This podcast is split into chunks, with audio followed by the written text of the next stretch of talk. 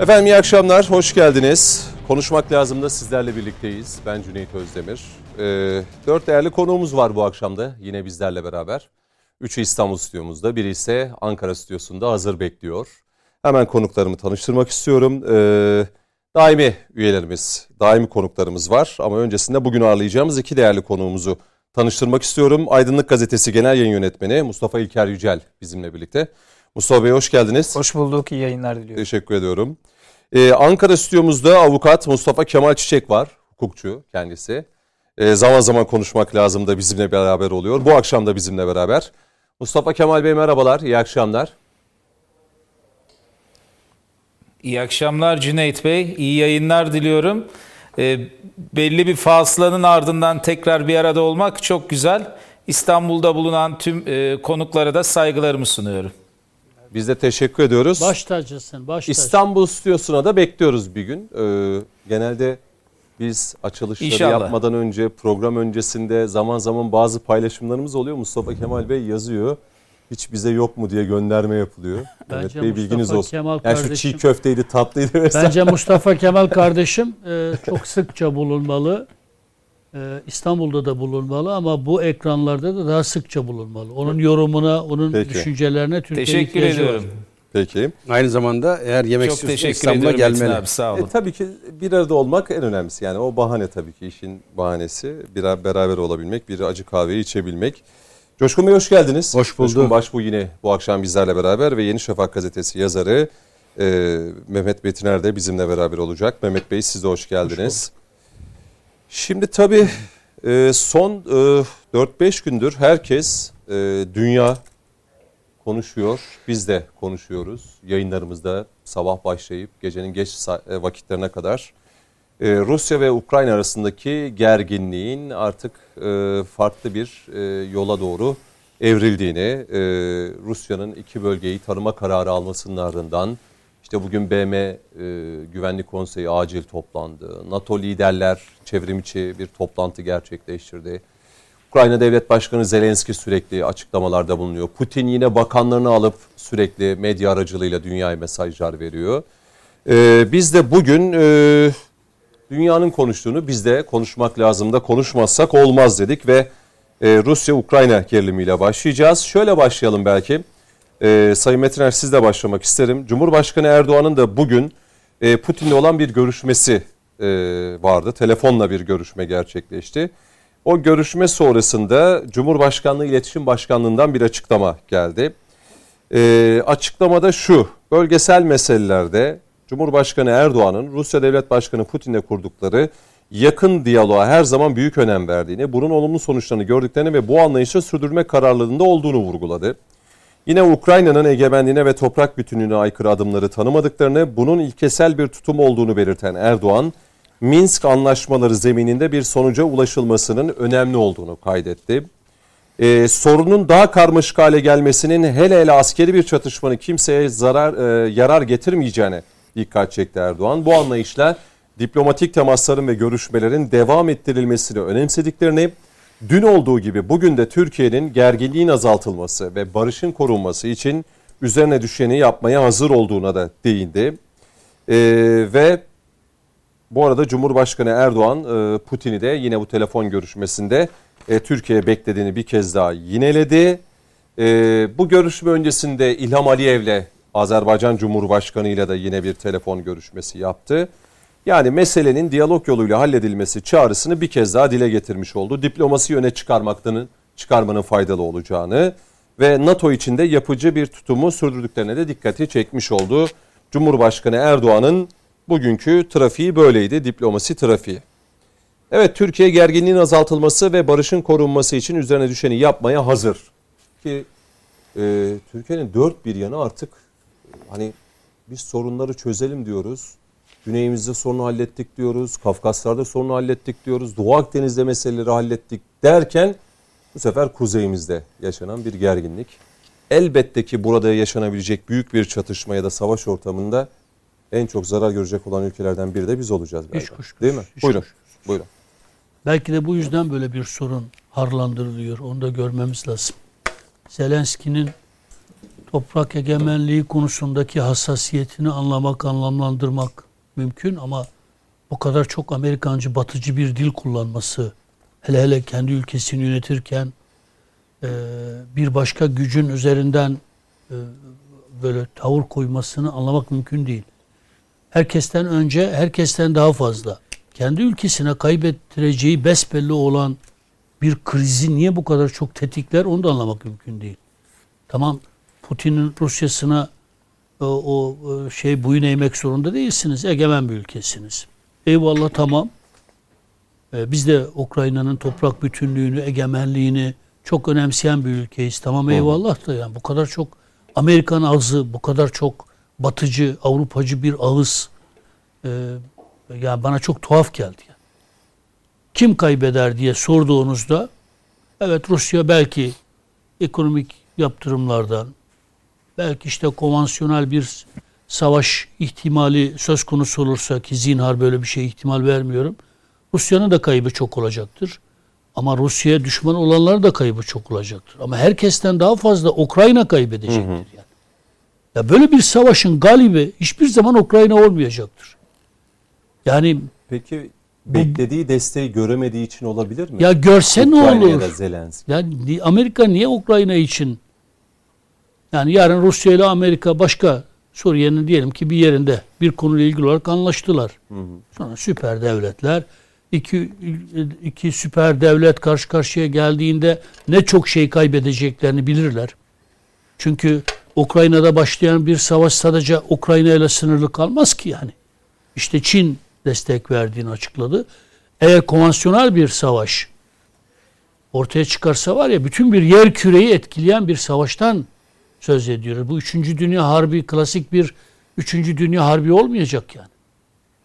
Yani Suriye'nin kuzeyinde olacak, Libya'da, Doğu Akdeniz'de, Her belki Çin, e, Tayvan'ı yani gücü gücü niyetinden ama bir takım vekalet savaşları olacak, bir takım terör örgütleri üzerinden yani Allah muhafaza yani bu, bu birinci ve ikinci dünya savaşında karşılaştığımız konvansiyonel tarzda bir savaş olmayacak yani.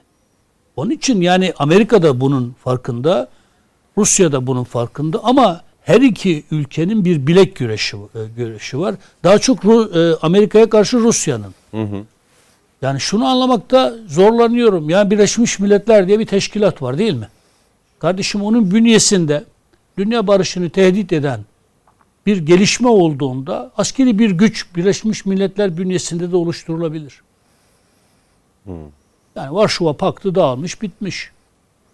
Tam NATO bir şekilde dünya barışı misyonuna soyunmuşsa eyvallah da yani karşısında artık bir düşman yok. Soğuk savaş dünyası yok. İdeolojik anlamda da yok yani. Yani ideolojik anlamda e, karşısında bir Rusya yok. Komünist bir Rusya yok. Tam tersine işte çarlık siyasetini sürdüren hatta modern zamanların yeni çarı olmaya aday olduğunu gösteren bir Putin var. Adamın da haklı kaygıları var. Yani soğuk savaş dönemi bitmiş. Efendime söyleyeyim yani artık NATO'nun da kendini başka türlü konumlandırması gerekiyor. Rusya'nın burnunun dibine kadar giriyorsun. Gürcistan'ı da alırım. Polonya'yı aldın zaten. Bulgaristan'ı aldın. Bir anda Avrupa Birliği, bir anda NATO üzerinden Amerika. E şimdi yani o da diyor ki yani ben kendi e, şeyimi kurmak zorundayım. Ne, ne diyor o da? Ben varım diyor. Ben bu kadar da burnumun dibine girme. Soğuk savaş dönemi bitti. Gelin şey yeniden konumlandıralım. Ben de bundan yanayım şahsen. Ya Putin'in güvenlik kaygılarını anlayabiliyorum. Ama toprak işgalini asla onaylamam. Tarihsel olarak bütün dediklerini doğru kabul ederim. Tarihsel olarak Ukrayna devleti yoktur. İşte Lenin Rusya'nın toprağıdır. Lenin Donbas bölgesini bilmem hani Sovyet Sosyalist Cumhuriyetler Birliği nasıl olsa Ukrayna bizim hı hı. emrimizdedir ne olacak yani onu ona versek ne olur? Ee, işte Kazakistan'a bilmem uzay üssümüzü kursak ne olur? Zaten kendi devletlerimiz, devletçiklerimiz. Dolayısıyla onların amiri biziz. Al gülüm ver gülüm. Sağ cebimizdekini sol cebimize veriyoruz. İşte Khrushchev'in 1952'de Kırım'ı şeye vermesi gibi. E çok eskilere gittiğiniz zaman Ukrayna Hazara Türklerinin egemenliği altındaki bir yerdir. Kiev. Zaten Ukrayna diye bir devlet yok yani. Ukrayna diye bir devlet yok. Kırım, Kırım Hanlığı'nın uzun yıllarda Osmanlı'nın egemenliği altında. Odessa gene öyle. E, e, evet tarihsel olarak Rus hükümdarlığının ana yurdu Ukrayna topraklarıdır. Başkent Kiev'dir tamam. Hı hı. Ama bütün bu tarihsel yani Putin'in yapmaya çalıştığı şey yeni Sovyet ideolojisine yani Çarlık şapkasını da giyerek eski Çarlık topraklarının hepsini katarak hak iddia etmektir. Bunu yaptığınız andan itibaren zaten siz e, dünya barışı adına da tehdit oluşturursunuz. Yani Kırım benimdir, işgal edeyim. Efendim 1952'de işte Khrushchev verdi ama evet. ben bunu kabul etmiyorum. E iyi de şu anki hayali biz de Musul ve Kerkük'ü kabul etmiyoruz. Gidip o zaman alalım. Bizden koparttınız yani misak milli sınırlar Bize de dem vurdu ama biliyorsunuz. E Kıbrıs bizim hala tapusu bizde olan bir. İki, Birinci Dünya Savaşı'ndan sonra önce e, kira için, işletme için Osmanlı'dan alan İngiltere galip geldikten sonra da çökmüştür adaya. Rum kesimini Avrupa Birliği'nin içine aldılar. Şimdi kuzeydeki Türk varlığını kabul etmiyorlar. Türkiye Cumhuriyeti'nin oradaki varlığını işgalci devlet olarak suçluyorlar. Yani gücü olanın her şey yapmaya hakkın olduğu bir dünya yaratırsak orada hı hı. tam bir cangıla döner. Tamam Rusya'nın kendi adıma söylüyorum yani. Ee, Sayın Cumhurbaşkanımızın bugün hatırlattığı şeylerin hepsi de e, her birimizin düşündüğü şeylerdir. Yani senin ilhakını, Kırım ilhak etmeni tanımıyorum. Ukrayna'nın egemen şeyini, toprak bütünlüğünden yanayım, egemenliğine herkes saygı göstermelidir. Tanıma kararını da reddediyoruz. Evet, yani Donbas bölge ama orada gene Minsk antlaşmalarına vurgu yapması çok önemlidir bakınız. 2014'teki birinci Minsk antlaşması gerçi başarılı olmamıştır. Hemen bir yıl sonra 2015'te ikinci Minsk anlaşması, sözleşmesi imzalanmıştır. Hı hı. Yani Minsk anlaşmaları çerçevesinde pekala e, yeni bir e, çözüm bulunabilir. İstenirse bulunabilir. İki, e, NATO niye bu kadar çok ısrar ediyor? Yani Zelenski niye bu kadar çok ısrar ediyor? İlla beni NATO'ya alın. NATO'yu alın demek Amerika'nın oradaki siyasi e, çıkarlarının sözcülüğünü yapmak anlamına gelir. Yani NATO bizim de üye olduğumuz ama herkesin de bildiği gibi Amerika'nın askeri patronajlığını yaptığı bir şey. Yani dolayısıyla yani e, NATO'nun Amerika'nın bu konuda tamam biz dünya barışı için yeni bir şey çıkmasın diye Ukrayna'yı almaktan vazgeçiyor. Almayacağız. Ne ne var bunda? Ne var bunda yani onu anlamıyorum. Onu İki, yani e, Rusya'nın da Donbas bölgesinde hem e, her iki bölgede yerel özellik için özel statülü bir yönetim oluşturulması için e, şey yaptığı bölgelere Rusların ağırlıklı olarak yaşadığı kendi bölgeleri olarak kabul ettiği yerlerde de yerel yönetim zaten Minsk Antlaşması'nda bu e, bağlanmış. Burada oturulur, konuşulur. Ağır silahlardan arındırılır. Minsk 1'de ve 2'de belirtildiği gibi 50 kilometre derinliğindeki bölgelerde her iki ülkede ağır silahlardan o bölgeyi arındırırlar. Dolayısıyla ha, Kırım için belki bugün bir çözüm bulunamaz ama belki Hı. ileride e, barış tesis edildiğinde orası için de e, bir çözüm şimdi, bulunabilir. Ben Zelenski'nin tutumunu... Zelenski'nin açıklamaları da elimde şimdi. Ee, Zelenski bugün e, gün içerisinde şunu söyledi. E, yani sürekli Avrupa ülkelerinden de ziyaretler var e, Ukrayna'ya Zelenski. En son Polonya e, devlet başkanı e, yine e, Litvanya devlet başkanı da Kiev'de üçlü bir ortak basın toplantısı düzenledi. Ee, Zelenski diyor ki Coşkun Başbuğ size sözü vereceğim. Hı hı. Şu anda Avrupa güvenliğinin geleceğinin Ukrayna'da belirlendiği konusunda hemfikiriz diyorlar. Yani Ukrayna'nın güvenliği Avrupa'nın da gelecekteki güvenliğini belirleyici olacaktır diyor. Ve diyor ki sadece güçlü bir bir cevap, çok güçlü bir cevap krizin büyümesini durdurabilir. Bu güçlü cevap ne olabilir? Yani güçlü cevap derken Amerika'ya mı, NATO'ya mı, e, Avrupa Birliği ülkelerine mi burada çağrısı var? Yani Sayın Metiner diyor ki ya bu kadar diyor Zelenski niye Batı'ya, NATO'ya, Amerika'ya bu kadar? Ne diyelim? Muhtaç mı? Güveniyor ya da güveniyor. Güvendiği dağlara kar mı yağdı? Beklentiyi çok mu yukarıda tuttu acaba kafasında? Yani Zelenski bir defa şunu bilmeli. Bir NATO üyesi bir ülke değil henüz. Tamam değil. Dolayısıyla Amerika açık bir biçimde deklare etti. Biz askeri gücümüzle orada bulunamayız. Hı hı. Üç, ekonomik yaptırımlarla Suriye, şey Rusya'yı köşeye sıkıştırmaya çalışacaklar. Anladım. Rusya'nın da Çin'le Rus-Çin ilişkisinin başka denklemler de beraberine getirmesiyle birlikte Amerika'da, Avrupa'da başka türlü sıkıştırılabilir. Enerjiden tutunuz doğal gazdan başka e, fiili işgallere e, varıncaya kadar. Hı hı. Zelenski bunu diyeceğine Anladım. Başka Zelenski şey bunu diyeceğine çok yani o kadar angaje, o kadar batıcı bir dil ki Batı'yı Amerika'yı bir Mehdi olarak kabul ediyor. Peki. Mesih olarak gelin bizi kurtarın. İyi de seni kurtardığında sen onların da esaretine girmiş Hı. olacaksın yani. Öyle mi olacak gerçekten? Ve ha, elbette. sadece güçlü bir cevap krizin büyümesini durdurabilir derken o güçlü cevap ne olabilir? Elbette. Şimdi ben e, bu son yaşanan gelişmeleri okurken sadece Ukrayna ile ilgili yaşanan bölüm değil, ta, tarihi geçmişten bakarak değerlendirmenin doğru olacağını düşünürüm. Şimdi bu açıdan baktığınızda e, bana göre Zelenski okumayı bilseydi e, Batı'nın sarı öküzünün Gürcistan olduğunu anlardı. Harika.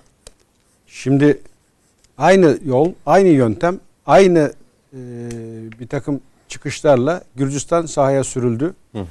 Orada da e, hani bizim Anadolu tabirimizle benzer gazlar Gürcistan'a verildi. Fakat bir anda kendini Rusya ile baş başa kalmış bir Gürcistan tablosu ortaya çıktı. Amerika Irak'a gaz vermedi mi? İran üstüne saldırtmadı mı? Ne oldu? 11 yıl süren Irak-İran savaşında kim kazançlı çıktı? Silah satan Sonuçta Saddam'ı da gelip yapılar. tekrar deviren Amerika olmadı mı yani? E şimdi bu açıdan baktığınızda hani Gürcistan'ın penceresinden bakalım. Gürcistan'da nasıl bir tablo ortaya çıktı? Topraklarından olmuş bir Gürcistan ortaya çıktı. Ve aslında okumayı bilene e, Batı'nın e, bu coğrafyadaki Rusya'ya karşı gücü de ortaya çıktı. E şimdi hani tarih e, tekerrürden ibarettir diye bir laf vardır da e, kime tekerrür ettiği hep tartışılır. Hı hı. Şimdi ders almayı bilseniz e, burada Batı'nın gazıyla şu anki siyasi konjüktürle burada bir e, gelişme olmayacağını çok net görmeniz lazım. Ha görürseniz işte ülkeyi bir maceraya sürüklersiniz ve sonuç tab- tablo buralara kadar gelir. Ee, burada e, Rusya hani geçmiş zamana perspektife bakarsanız ta o dağılan e, Rusya döneminde Sovyet Sosyalist Cumhuriyetler Birliği döneminde e, bir takım gelişmelerle kendini alanda yer buldu. O gelişmelerde neydi? İşte dağılan cumhuriyetler, daha yeni oluşan devletler ve ortaya çıkan da bir boş siyasi dönem. O dönemde e, şu taahhütler verildi Rusya'ya. NATO olarak merak etme hiçbirini e, bünyemize almayacağız. Mevcut bu şekli koruyacağız. Evet. Şimdi bakın tarafsız değerlendiriyorum. Yani hmm. ne Rusya'nın yanında ne Amerika'nın yanında. Benim için Ama hepsi bu, eşittir. Bu söz verildi yani. Verildi. Yani Varşova Paktı dağıldığında Sovyetler Birliği de biz NATO olarak genişlemeyeceğiz. Hı diye taahhütte bulundular ama tabii sözün değeri yok onlarda. Verildi ee, ve e, bu sözlerin akabinde bir takım gelişmeler yaşandı. Bu gelişmelerde maalesef verilen sözlerin ezildiği, hiçbirinin tutulmadığı bir dönem başladı.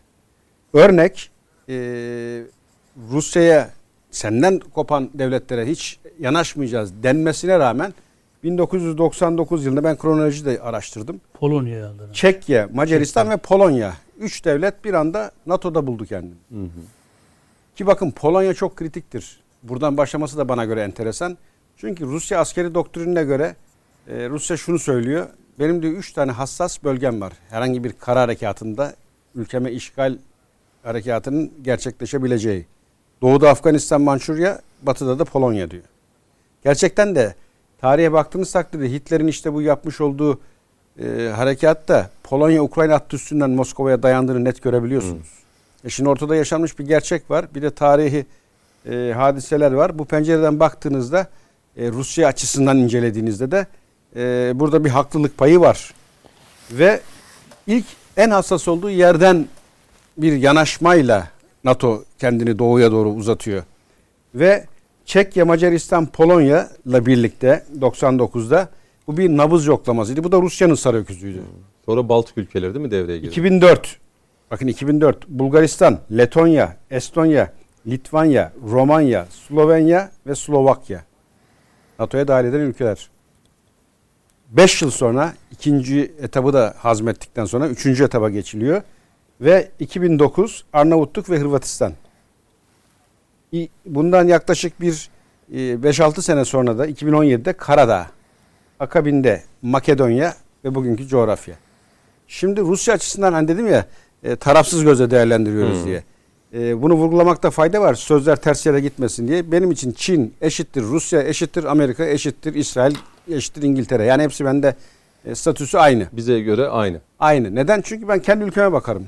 Devletime bakarım, menfaatime bakarım. Dolayısıyla hani bu sözler yanlış anlaşılmasın. Ki ben birazdan Rusya'nın da e, o pozisyondan ne pozisyona geldiğini açıklamaya çalışacağım. Şimdi buraya kadar incelediğinizde verilmeyen sözler ve gerçekten de e, maksatlı ve kasıtlı bir ilerleyiş söz konusu. Kim tarafından? NATO tarafından. Şimdi bu tesadüf mü? Ha, bana göre değil. Neden? Çünkü Amerikan doktrini incelediğinizde bugün bütün konuklarımızın da hem fikir olacağını düşündüğüm e, gerçek şudur. NATO Amerika'ya hizmet eden taşeron bir örgüt. NATO'nun kurulma amacı ne? Savunma hattı. Ama bugüne kadar e, saldırgan birçok politikasını gördük. Ve NATO Amerika'nın menfaatlerine hizmet eden bir yapı olarak maalesef bugüne kadar geldi. Hı hı. Şimdi Amerika penceresinden baktığınızda emperyalist bir güçsünüz. Göz dönmüş, dünyaya hakim olma gibi bir e, sapık ideoloji peşindesiniz. Ama bunu yapacak tek başınıza güç yok. E bunu da çerçevelemenin yolu yani gücü yaratmanın yolu bir NATO benzeri yapıyı kurmak. Orada bir havuç, bir öcü, kızıl tehdit tehlikesi var demek. Bununla birlikte etrafında kümelediğin devletlerle de onların üzerinden bir takım süreçleri geliştirmek. Mantık bunun üzerine kurulmuş. Hı hı. Hatta NATO CIA'nin hemen kuruluşundan sonra e, ortaya çıkan ve Gladio dediğimiz yapının da ilk filizlendiği bir yapı. De Gaulle'ü ben çok iyi hatırlıyorum. NATO'ya yönelik eleştirilerini yaparken De Gaulle ya biz Amerika'ya hani e, Kızıl Tehlike Rusya'ya karşı kurulduk ama Amerika bizim içimize kadar girmiş bizi yönetiyor, bizi yönlendiriyor diyerek NATO'dan çıkışına neden olan tepkisi haklı. Çünkü sen gladyatör yapılarla ülkelerde darbeler yapmışsın, ülkelerde siyasete yön vermişsin, ülkelerde kendi varlığını artırmışsın. Hı hı. O kadar akıllı bir taktik ki. Dayan e, atıyorum X ülkesinin kapısına NATO'dasın, ülke ortak müttefikimsin. Yer ver bana. Ne için? Asker getireceğim. E niye? E Rusya var. Alan veriyorsun, askerlerini getiriyor, sana silah satıyor, ülkene nüfuz ediyor. E şimdi NATO Amerika için bu emperyalist dağılmada çok kullanışlı bir aparat. Ve bu aparat e, giderek genişlemeli, büyümeli. Nasıl? İşte bu az önce verdiğim örneklerle. Çünkü dünyayı ele geçirmeye yönelik bir ideoloji peşinde koşturan ülke konumundasın. Şimdi buraya kadar sıkıntı yok. Ee, burada e, bu son Rusya dağıldıktan sonra sıkıntı başladı Amerika'da esas. Çünkü zaten sorgulanan sistem Rusya dağıldıktan sonra daha da sorgulanır hale geldi. Örneğin e, bana göre Macron'un e, o e, boş beleş iktidarı döneminde söylediği en doğru cümle NATO'nun beyin ölümü gerçekleşmiştir. Neden kurdu bu cümleyi Macron? Çünkü Avrupa'da artık yavaş yavaş biz niye NATO bünyesinde Amerika'nın ipliğiyle pazara inerek kendimize alan bulmaya çalışalım? Avrupa Birliği'yiz. Bir birlik var ortada. E, güvenliğini kendi sağlasın kardeşim denmeye başladı.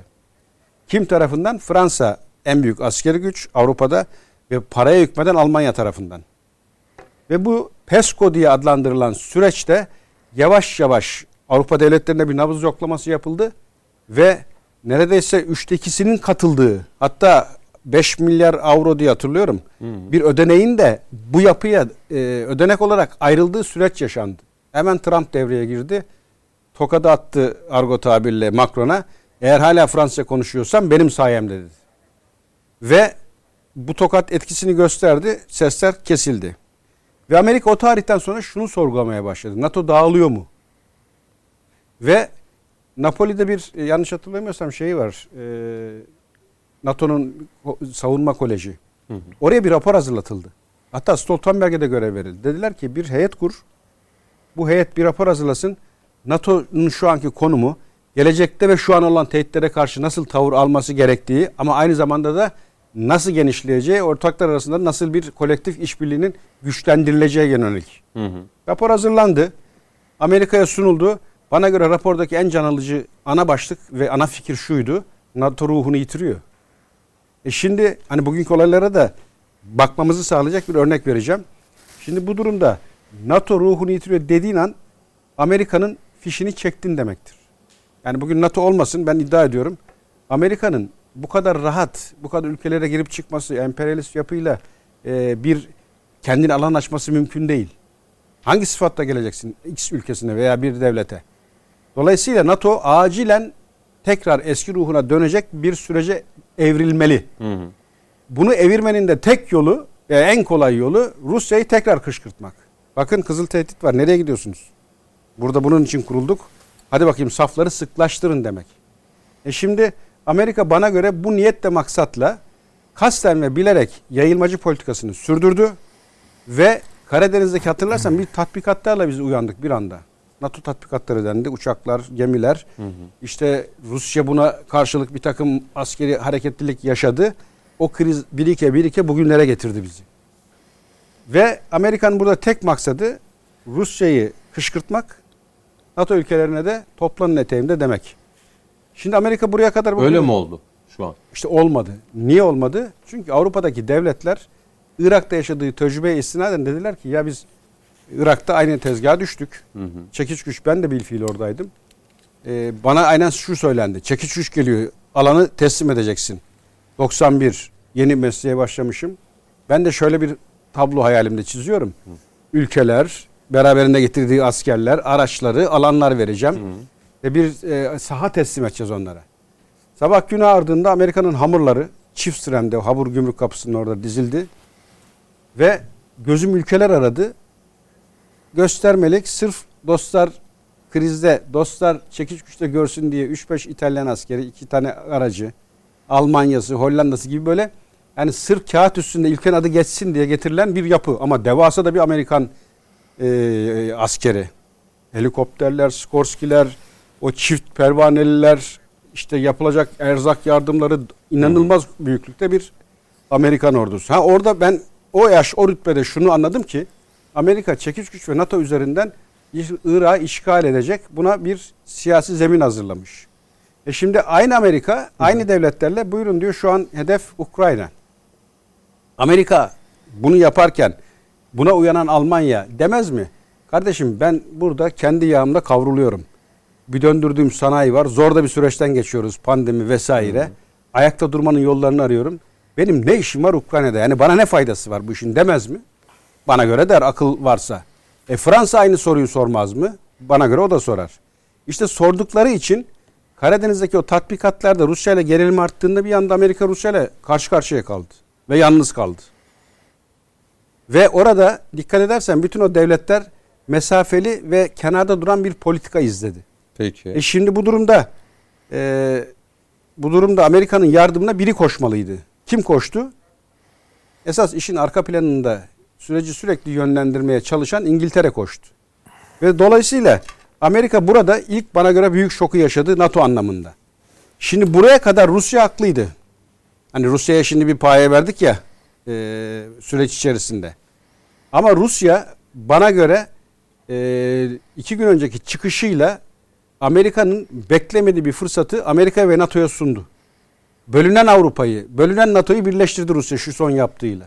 Bu tanıma kararı ile birlikte. Kesinlikle. Yani aslında süreci böyle götürmeye devam etseydi hmm. bütün dünyada şu imaj oluşmuştu. Rusya'nın haklı olduğu yönler var. Gerçekten doğuya doğru ki bunu e, Lavrov söyledi. Bunu Erkov, Ankara Büyükelçisi çok net bir tanım koydu. İlk daha kriz patladığında sorun Ukrayna mı? Hayır asla dedi. Sorun dedi yıllardır NATO'nun giderek genişlemesi, büyümesi ve kapımıza dayanması. Esas konu bu dedi.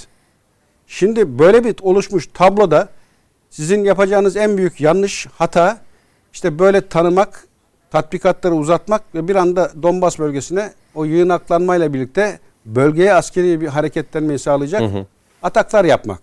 Bu Amerikan ekmeğine yağ sürmek ve bir anda bakın dikkat edin Avrupa Birliği ülkeleri hemen kenetlendi. Karşılıklı kınamalar, açıklamalar her ne kadar lafta kalsa da ve NATO üzerinden bir takım hmm. planlar yapılmaya başlandı bugünkü toplantı. Ki Stoltenberg yüzde yakın uçağı havalandırdık. Yani kırmızı alarm durumunda. Gemiler, gemiler. Ve gemilerle ilgili bir takım planlarımız var dedi.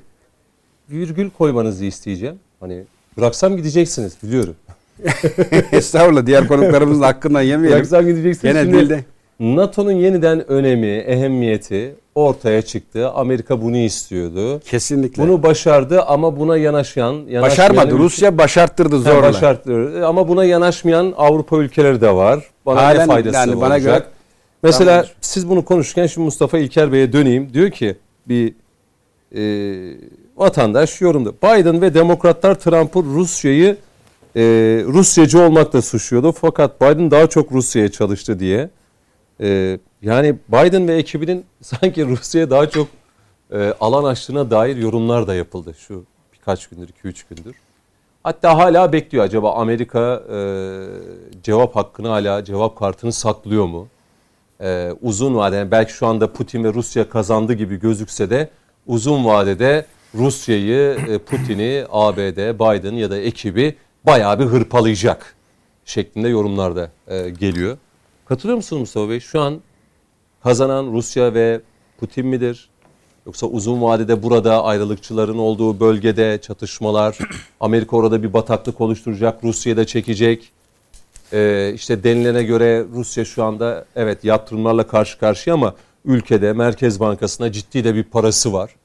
Hani hiçbir şey yapmasam evet. gene 3-4 sene beni rahat evet. rahat götürür diyor.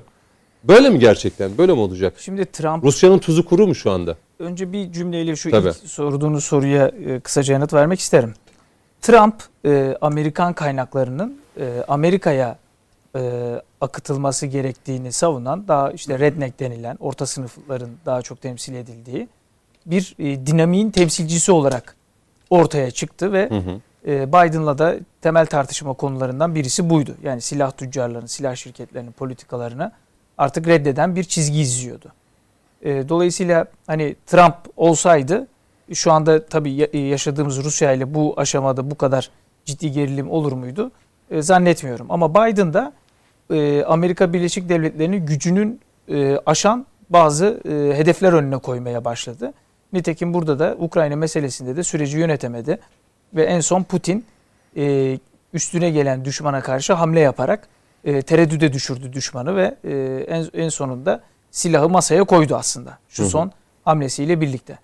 Şimdi e, genel olarak bölgemizde herhangi bir krizi değerlendirirken e, bizim metodolojimiz ne olmalı? Bir olayı ele alırken hangi ölçüye vurmamız lazım? Neye dikkat etmemiz lazım? Ben izleyenlerimize bir formül aktarmak isterim. Hı hı. Hani böyle bir bölgemizde bir e, sıkıntı, bir bizim e, tutumumuz ne olmalı? Evet yani Türkiye'nin. Mesela Sayın Cumhurbaşkanı her iki ülkeyi de kaybedemeyiz dedi. Şimdi e, her iki ülkeyi de kaybedemeyiz tabii. O da bir yani dev, hı hı. devlet o cümlenin devamında devlet yönetiyoruz hı hı. ve Ukrayna'da da bazı ilişkilerimizi devam ettirmemiz gerekiyor dedi ama e, benim ölçüm şu. Yani daha doğrusu biz aydınlıkta haberleri ele alırken hep ölçümüz şu. E, silah hele işin içindeyse Mehmetçiğin bulunduğu yerden bakacağız gelişmelere. Hmm.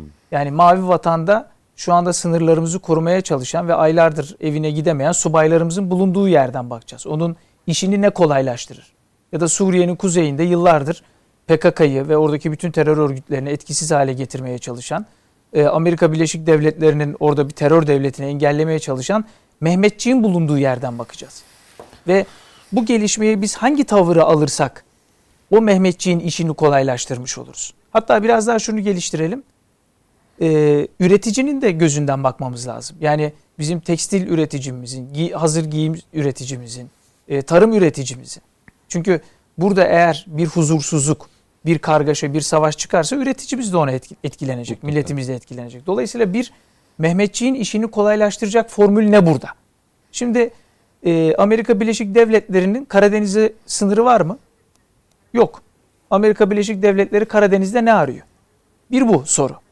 Amerika Birleşik Devletleri'nin Karadeniz'deki hakimiyeti Doğu Akdeniz'de yani Karadeniz'e hakim olan bir Amerika Birleşik Devletleri Doğu Akdeniz'de bizim başımızı daha çok belaya açar. Çünkü zaten karşımızda Doğu Akdeniz'de bir blok yönetiyor değil mi? İsrail'i, Rum yönetimi, Yunanistan'ı son 10 yıldır bize silah gösteriyorlar. Hı hı. Ve arka arkaya 40'a e, yakın tatbikat yaptılar. Üstelik Nabıldina tatbikatları yani o mitolojik öğelerden bizi işgalci, tecavüzcü falan yani o e, atıflar da hep onu gösteriyor. Türkiye'nin e, saldırgan politikalar yürüttüğü yönünde bir iddiaları var. Halbuki biz mavi vatan sınırlarımızı ve Kuzey Kıbrıs Türk Cumhuriyeti'nin egemenliğini savunuyoruz. Ama karşımızdaki blok ne diyor? Fransa'da dahil olmak üzere Doğu Akdeniz'de Amerika'nın önderlik ettiği Yunanistan'ı kullandığı blok siz diyor Antalya Körfezi'nden çıkmayacaksınız. Şimdi e, Mehmetçiğin gözünden bakalım dedim ya. Karadeniz'e Amerika hakim olursa Doğu Akdeniz'deki işimiz daha da zorlaşırsa ha, o zaman iki tane devlete aynı eşit pozisyonda duramayız demek ki. Bu, bu bir stratejidir. Burada ha, bizim basınımız basınımızın çok büyük bölümü sınıfta kaldı bence. Yani hala o soğuk, soğuk savaş gözlüklerini hala taşıyorlar. Burada az önce e, Met, e, Mehmet Bey'in çizdiği çerçeve çok önemliydi. Çünkü Türkiye'nin ekseni Türkiye'nin çıkarları ekseninde bakmamız lazım dedi ve Zelenski'nin bu Amerikancı politikası hmm. yani bu kadar NATO'cu. ısrarla NATO'cu hmm. politikası bölgenin huzurunu kaçırmaya yol açıyorsa o zaman bu bir problem teşkil ediyor.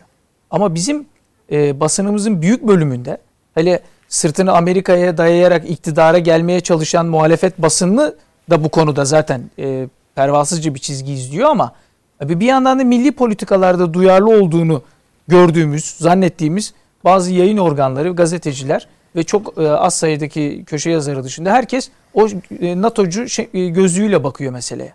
Ve NATO gözlüğüyle bakarsanız Ankara'nın çıkarları ekseninde bakamazsınız. Çünkü şimdi az önce iki konuk da değerli Metiner de Sayın Komutanım da dedi ki NATO Amerika'nın savaş taşeronudur, örgütüdür dedi. Çok doğru. E o zaman biz NATO gözlüğüyle bakmayacağız gelişmelere. Ve buradan da aslında bizim önümüzde bir görev geliyor. 70 yıllık bir NATO muhasebesi yapmamız lazım. NATO bize, bizim ne işimize yarıyor? Çünkü eğer Amerika'nın, ABD'nin bir saldırgan örgütü, Amerika'nın bir taşörü, taşeronu, ABD silahının patronajı diye Sayın hı hı. Metinler söyledi. Patronajı komutasındaysa o zaman 15 Temmuz'da gelir onun FETÖ'sü bizim Ankara'mızı bombalar. O zaman bizim de bir NATO muhasebesi yapmamız gerekiyor. Buradan bu krizden çıkarmamız gereken, bu gelişmelerden çıkarmamız gereken bir durumda bu. Bunu Mesela, Türk basınında bir Sayın Salih Tuna yaptı. Hı. Bir Milat gazetesinden Ufuk Bey yaptı. Sabah gazetesinden Salih Tuna yaptı. Çok az yani parmakla sayabilirim bu muhasebeyi yapanları. Hı. Çünkü burada Türkiye'nin güvenliği ekseninden meseleye bakacağız. Ne Washington'dan, ne Moskova'dan, ne Kiev'den. Burada Ankara'nın güvenliği, Türkiye'mizin güvenliği, Doğu Akdeniz'deki güvenliğimiz, Suriye'nin kuzeyinde Mehmetçiğin işini kolaylaştırmak. Dolara karşı ekonomide kurtuluş savaşımızın başarısı için o gelişmenin bize vereceği zararları düşünerek hareket etmemiz lazım. Neden bunu söyledim? Bakınız bu bizim basınımızın büyük bölümü yazmadı. Burada sizin programınızda aktarmak isterim rakamları. Rakamlar Buyurun. yalan söylemiyor. Şimdi mesela gazeteler Rusya'nın saldırgan Rusya işte pençelerini açtı. Oraya da girdi, buraya da girdi, Türkiye'ye de girecek diye yazı yazanlar bile çıktı. Şimdi bir şu manzaraya bir bakalım. 2021'de NATO istihbarat uçaklarının Karadeniz'deki faaliyeti sadece istihbarat uçaklarının %60 arttı NATO'nun. ABD'nin stratejik bombardıman uçakları Karadeniz hava sahasını sadece son iki yılda 92 kez uçtu. 92 tane o ağır bombardıman hı hı. uçakları Karadeniz'in üzerinde uçtu. Toplam uçuşların sayısı 436'dan 710'a çıktı. Son 2 senede yani 2 kat artmış. NATO kuvvetleri Karadeniz'de 15 tatbikat yaptı. Komutanım az önce söylediği gibi. 2021'de bir Mart var. 30 şey, Mart'ta galiba yine bir Evet. Şimdi 30 oldu. tane NATO askeri gemisi gemisi Karadeniz'e girdi. 30 tane. Ve daha bir hafta önce bir Amerikan denizaltısı Rus e, denizaltısı tarafından tespit edildi ve kovalandı kendi sınırları içerisinde. Daha bir hafta önce. Buna şöyle bir siyasi haritada ekleyin son 10 yılda. Hı. Gürcistan'da Soros'un adamları başa geliyor. Ukrayna'da Soros'un adamları başa geliyor. E, Ermenistan'da Paşinyan'da yani son yenilgisi olmasa ayakları Türk Azerbaycan sayesinde Türkiye sayesinde biraz ayakları yere bastı. Yani hı hı. yenilgiyle yüzleşince bölge ülkeleriyle e, iyi geçinmesi gerektiğini anladı Ermenistan'da yenilince. Ama ondan önce Paşinyan'da e, Soros'un yani Amerika Birleşik Devletleri'nin batının ekseninde siyaset yürütüyordu.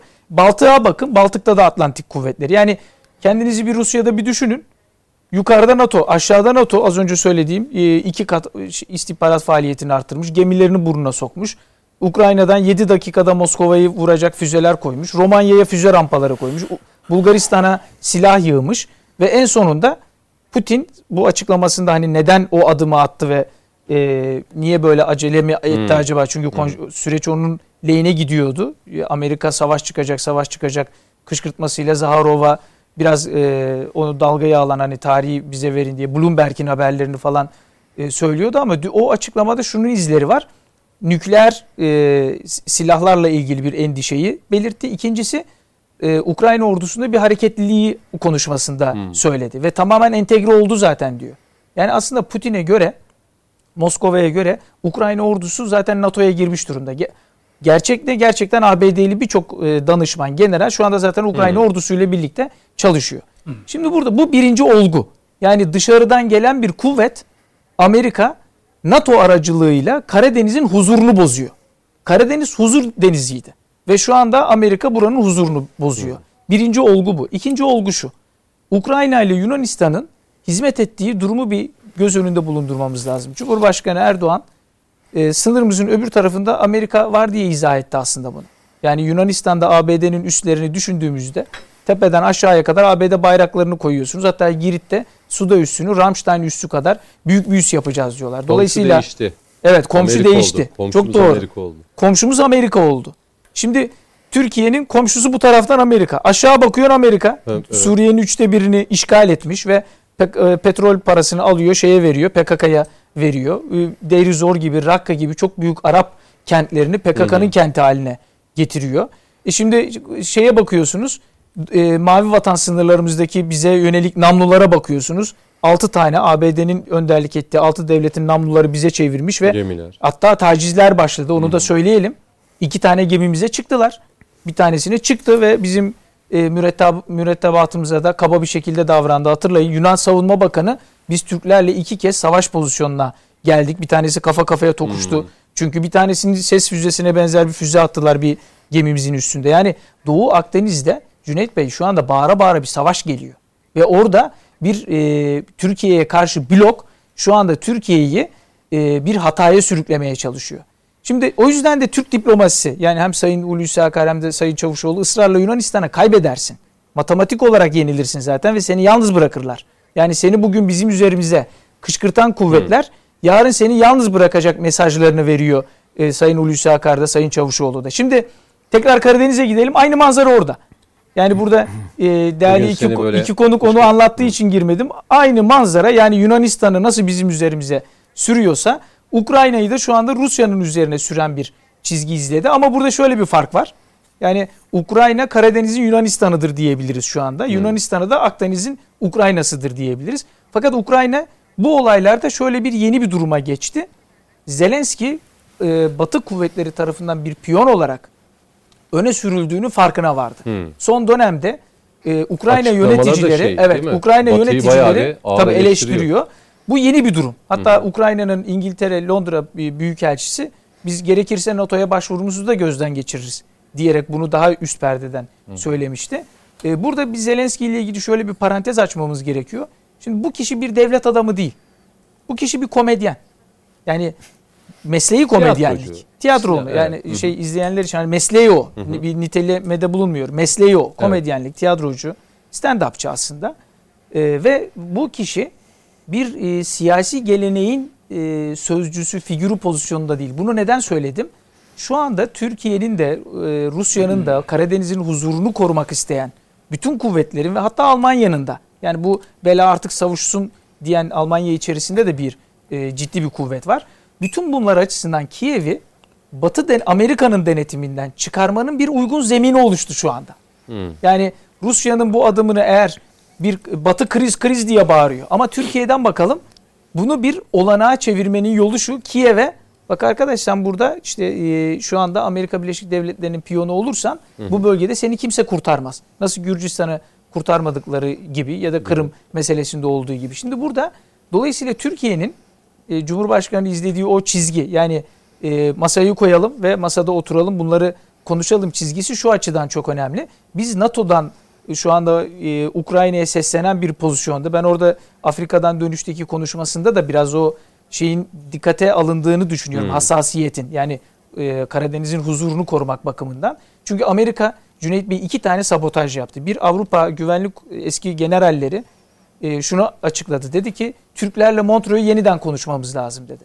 Ve bunu Avrupa kuvvetlerinin başındaki generalleri söyledi. Hatta sunucu soruyor. Peki konuşuyor musunuz diyor. Tabii şu anda görevde olanlar konuşuyor diyor. Bakınız öyle bir e, şey ki Rusya ile Türkiye'nin arasını bozmak için öyle bir sabotaj ki bu. Yani Amerika eski e, Avrupa Kuvvetleri Komutanı şu anda görevde olan Amerikan yetkililerinin e, Türklerle Türkiye ile Montreux'u konuştuğunu Hı. iddia etti. Dışişleri Bakanlığı bunu hemen yalanladı. yalanladı. Ee, Sayın Hulusi Akar'ın son bir aydır Montreux vurgusu da bu açıdan çok önemli. Çünkü Ben orada da Sayın Hulusi Akar'ın tehlikeyi gördüğü için, tehdidi gördüğü için Montreux huzur demek çünkü. Bir de Montreux bizim kuralımız demek. Yani biz Doğru. orada Biz- yarın savaş çıksa 20 gün izin vermeyiz. Tonaja bakarız vesaire. Yani 21 günü e, aşma kuralın vesaire. Yani burada Montreux'un kurallarını koruma konusunda Türkiye'nin aldığı tutum şu anda Karadeniz'in de huzurunu koruma tutumu. Ve biz burada bu krizi olumlu e, noktadan değerlendirelim ve arkada bıraktığımız şu tecrübeleri de unutmayalım. Hadi bağlayın. Ee, şöyle bağlayayım. araya Şö- gireceğim. şöyle bağlayayım. Karlov suikasti ve uçak düşürülmesi gibi iki tane ciddi olay yaşadık. İkisinde de FETÖ vardı. FETÖ demek Amerika'nın e, Türkiye'deki istihbarat faaliyetidir. İkisine neden uçağı düşürme ve Karlov'u canlı yayında şu sansasyonel bir şekilde öldürmeyi e, şey yaptılar, planladılar ve icra ettiler. Çünkü Türkiye ile Rusya'yı karşı karşıya getirirsek biz bu bölgede istediğimiz, istediğimiz gibi at oynatırız dediler. Hem Suriye'nin kuzeyinde hem de Doğu Akdeniz'de. Şu anda bu üçüncüsünü de Amerika Montreux üzerinden bir kriz çıkartmak için arka arkaya onun işaretlerini verdi ama çok şükür Türkiye burada uy- uyanık ve hassas davrandı. Şimdi burada önümüzdeki dönemde de şöyle bağlamış olayım. Rusya ile önümüzdeki dönem Türkiye'nin zorluklarını aşabileceğimiz aynı Kafkasya'da yaptığımız gibi Libya'da da aslında çelişen bir durumumuz olmasına rağmen Batı şu anda bizim hem Rusya'nın hem Türkiye'nin Libya'da bulunmasından çok rahatsız. Ve şunu yazıyorlar.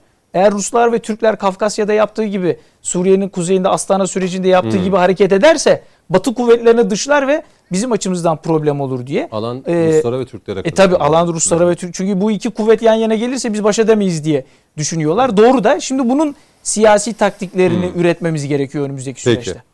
Ee, ilk araya gideceğim. Dönüşü Mustafa Kemal e, e, Çiçek'le e, sürdüreceğiz. Konuşmak lazım. Bir kısa ara diyelim. 5-6 dakika sonra buradayız.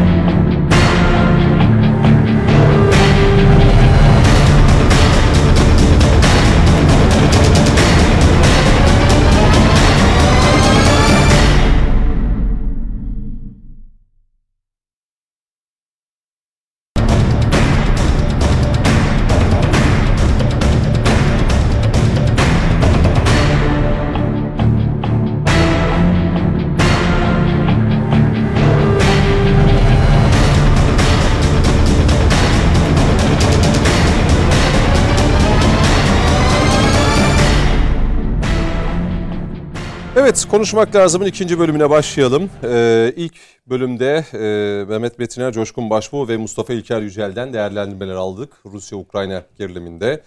Ee, her bir konu farklı bir bakış e, açısı e, getirdi. E, şimdi Ankara stüdyosuna dönelim. Mustafa Kemal Çiçek'e de e, bir söz hakkı verelim. Belki bu bölümü yani Rusya-Ukrayna arasındaki gerginliği de kapatmış olacağız.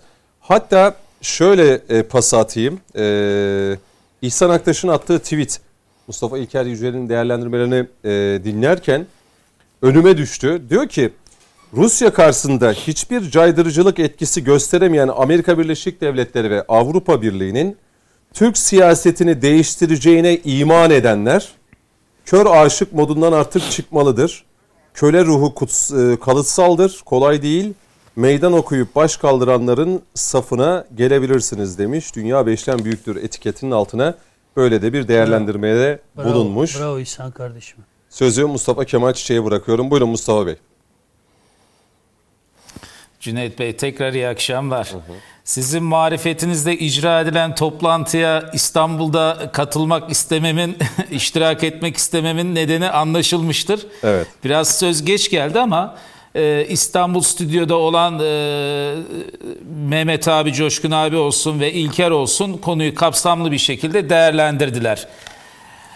Şimdi şöyle bakacak olursak e, Cüneyt Bey, ben de kısa bir değerlendirme Buyurun, yapmak buyurun, tabii ki. açısından hem Ukrayna hem Ukrayna hem Rusya bizim için önemli devletler. Her ikisi de Karadeniz'den bizim komşumuz. Burada konuşmacılar dile getirdi. Karadeniz. Karadeniz esasında Amerika'nın müdahale edemediği ve dünyada en az etkiyi gösterebildiği denizlerden bir tanesi. Ve buraya girmek istiyor. İşte biraz önce İlker dile getirdi. Guam'dan B-52'leri kaldırıyor, İngiltere'ye gönderiyor, İngiltere'den kaldırıyor, Guam'a getiriyor. Yani o uzun menzilli uçaklarını, bombardıman uçaklarını sürekli Karadeniz'in üzerinde turlatıyor. Hal böyleyken yakın bir zamanda önceki başbakanlarımızdan Sayın Binali Yıldırım bir açıklama yapmıştı Karadeniz yönünden.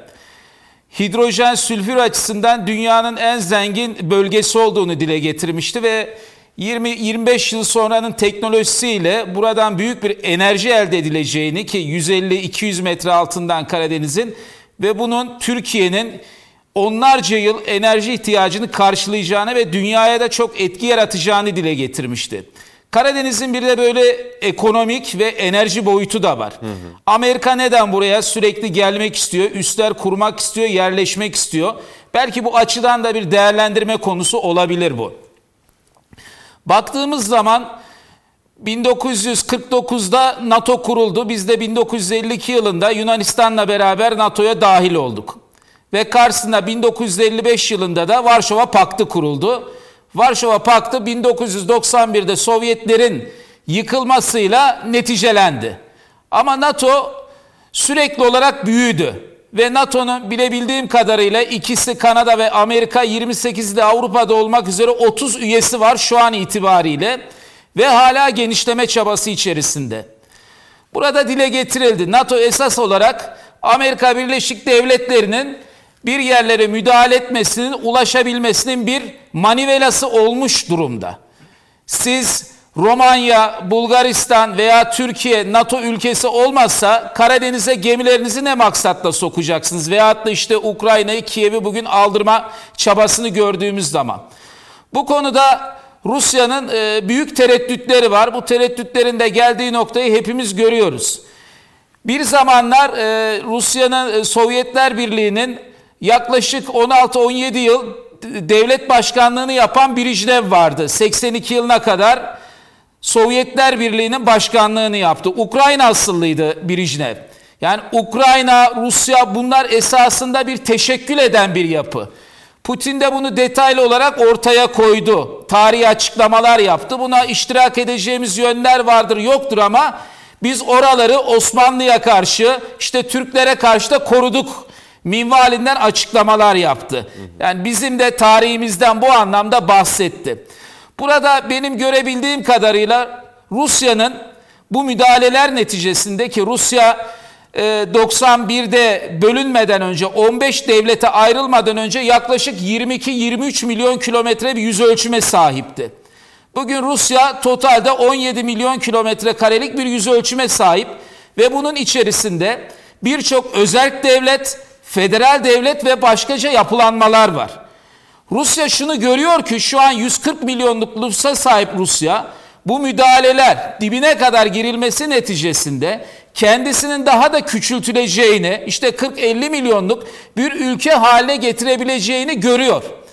Şunu söylemek lazım Cüneyt Bey esasında Ukrayna'yı Avrupa 90'lı yıllarda kandırdı. Nasıl kandırdı? Biliyorsunuz o dönemde Budapeşte sözleşmesi yapıldı. Ve bu sözleşme kapsamında Sovyetler Birliği'nden çıkan Coşkun abi bunu daha iyi bilir. Dört devletin nükleer silahı vardı. Rusya'nın, Ukrayna'nın, Kazakistan'ın ve Belarus'un olması lazım. Belarus. Avrupa Birliği Avrupa Birliği Ukrayna'nın elinde yaklaşık bulunan 1700-1800 tane nükleer silahın imhasını istedi. Ukrayna bunların çok büyük bir kısmını imha etti, elden çıkardı. Herhalde bir kısmını Rusya'ya iade etti. Putin o gün açıklamasında Ukrayna'nın nükleer silah elde etme çabası olduğunu da dile getirdi. Belki bugün Ukrayna'nın elinde nükleer silah olsaydı Rusya bu kadar rahat hareket edemeyecekti. Hmm. Netice itibariyle Karadeniz donanmasında da aynı durumlar ortaya çıktı. Ukrayna bir nevi Avrupa tarafından kullanışlı hale getirilmiş vaziyette. Bu nedenle Ukrayna'nın daha sağlıklı hareket etmesi lazım. Daha durumu değerlendirmesi lazım. Çünkü Rusya ve Ukrayna arasında ortaya çıkacak bir sıcak çatışmanın en büyük zararını da gene Türkiye olarak bizler göreceğiz. Öyle bir coğrafyada yaşıyoruz ki kuzeyimiz, güneyimiz, doğumuz dünyadaki meselelerin hemen hemen tamamı bu bölgede cereyan ediyor. Onun için bugün Sayın Cumhurbaşkanı da ifade etti. Her ülke iki ülkede bizim için çok önemlidir dedi. Arabuluculuk yapılması konusunda çabalar vardı ama şu ana kadar bu konuda bir muvaffakiyet gerçekleşmedi. Umut ediyoruz ki gerçekleşir. Zelenski'nin burada sürekli olarak Avrupa'dan talimat alarak hareket etmesi değil, başkaca ülkelerin de değerlendirmelerine ve düşüncelerine önem vermesi gerektiğini düşünüyorum. Ee, benim bu husustaki değerlendirmelerim bunlardan ibaret Cüneyt Bey. Bir iki Peki. cümle ekleyebilir miyim ben? Bir iki cümleyle belki bu bölümü kapatmak adına her konuma bir iki dakika vereyim. Buyurun. Tamam. Şimdi e, Ukrayna ve Rusya Türkiye'nin önündeki zorlukları düşündüğümüzde e, eşit roller oynayabilecek iki devlet değil aslında. Yani mesela Astana sürecinde Ukrayna yok. Ve Astana sürecinde Türkiye ne yaptı? Üç tane büyük askeri harekatla Amerika'nın terör koridoruna darbe vurdu. Orada Rusya Rusya'da e, dolaylı açıdan bizim işimizi kolaylaştıran bir rol oynadı. Astana zirve hatta James Jeffrey ne dedi? Bu Astana'nın fişini çekmemiz lazım dedi. Amerika'nın o bölgedeki en önemli isimlerinden birisi. Şimdi bir ya da e, Kafkasya'da Sayın Cumhurbaşkanımız ne dedi? Putin bu konuda olumlu rol oynadı dedi. İşte en son Azerbaycan e, lideriyle de görüşürken Putin o konuşmalarda bu burada e, Kafkasya'da huzuru birlikte getiriyoruz dedi. Lavrov ve batılı bir gazeteci sorduğunda Türklerle çok e, sorun yaşamanıza rağmen hep çözüm üretiyorsunuz dediğinde Lavrov evet biz huzuru getiriyoruz Türklerle bölgeyi diye açıklama yaptı ve Rus yönetiminde Türk e, yöneticilere karşı bir güven olduğunu da en son Türk Devletleri Teşkilatı meselesinde de gördük. Orada Peskov'a Türk Devletleri Teşkilatı ile ilgili bir soru sorulduğunda evet ben bu, bunu anlarım. Türk devletlerinin bir arada hareket etmesini anlarım. Bizi de hatta bu işin içerisinde düşünmeliler diyerek e, ortada biz de varız dedi. Sayın Binali Yıldırım da Çin ve Rusya'yı Türk Devletleri Teşkilatı'nın e, doğal üyeleri olarak tanımlamıştı. Şimdi burada bizim ekonomide de bakınız Ruslar da bir ekonomik sıkıntı yaşıyor. E, Biz de dolardan kurtulmaya çalışıyoruz değil mi? Cumhurbaşkanımız ikinci Kurtuluş Savaşı diye niteledi. Bu çok önemli bir, bir 1947'de bağlandığımız bir sistemden kurtulmamız lazım dedi. Çok doğru. Aynı problemi Rusya'da yaşıyor. Yani hem güvenlik alanında hem ekonomi alanında Türkiye ve Rusya nesnel olarak zaten aynı problemlerle boğuşuyor.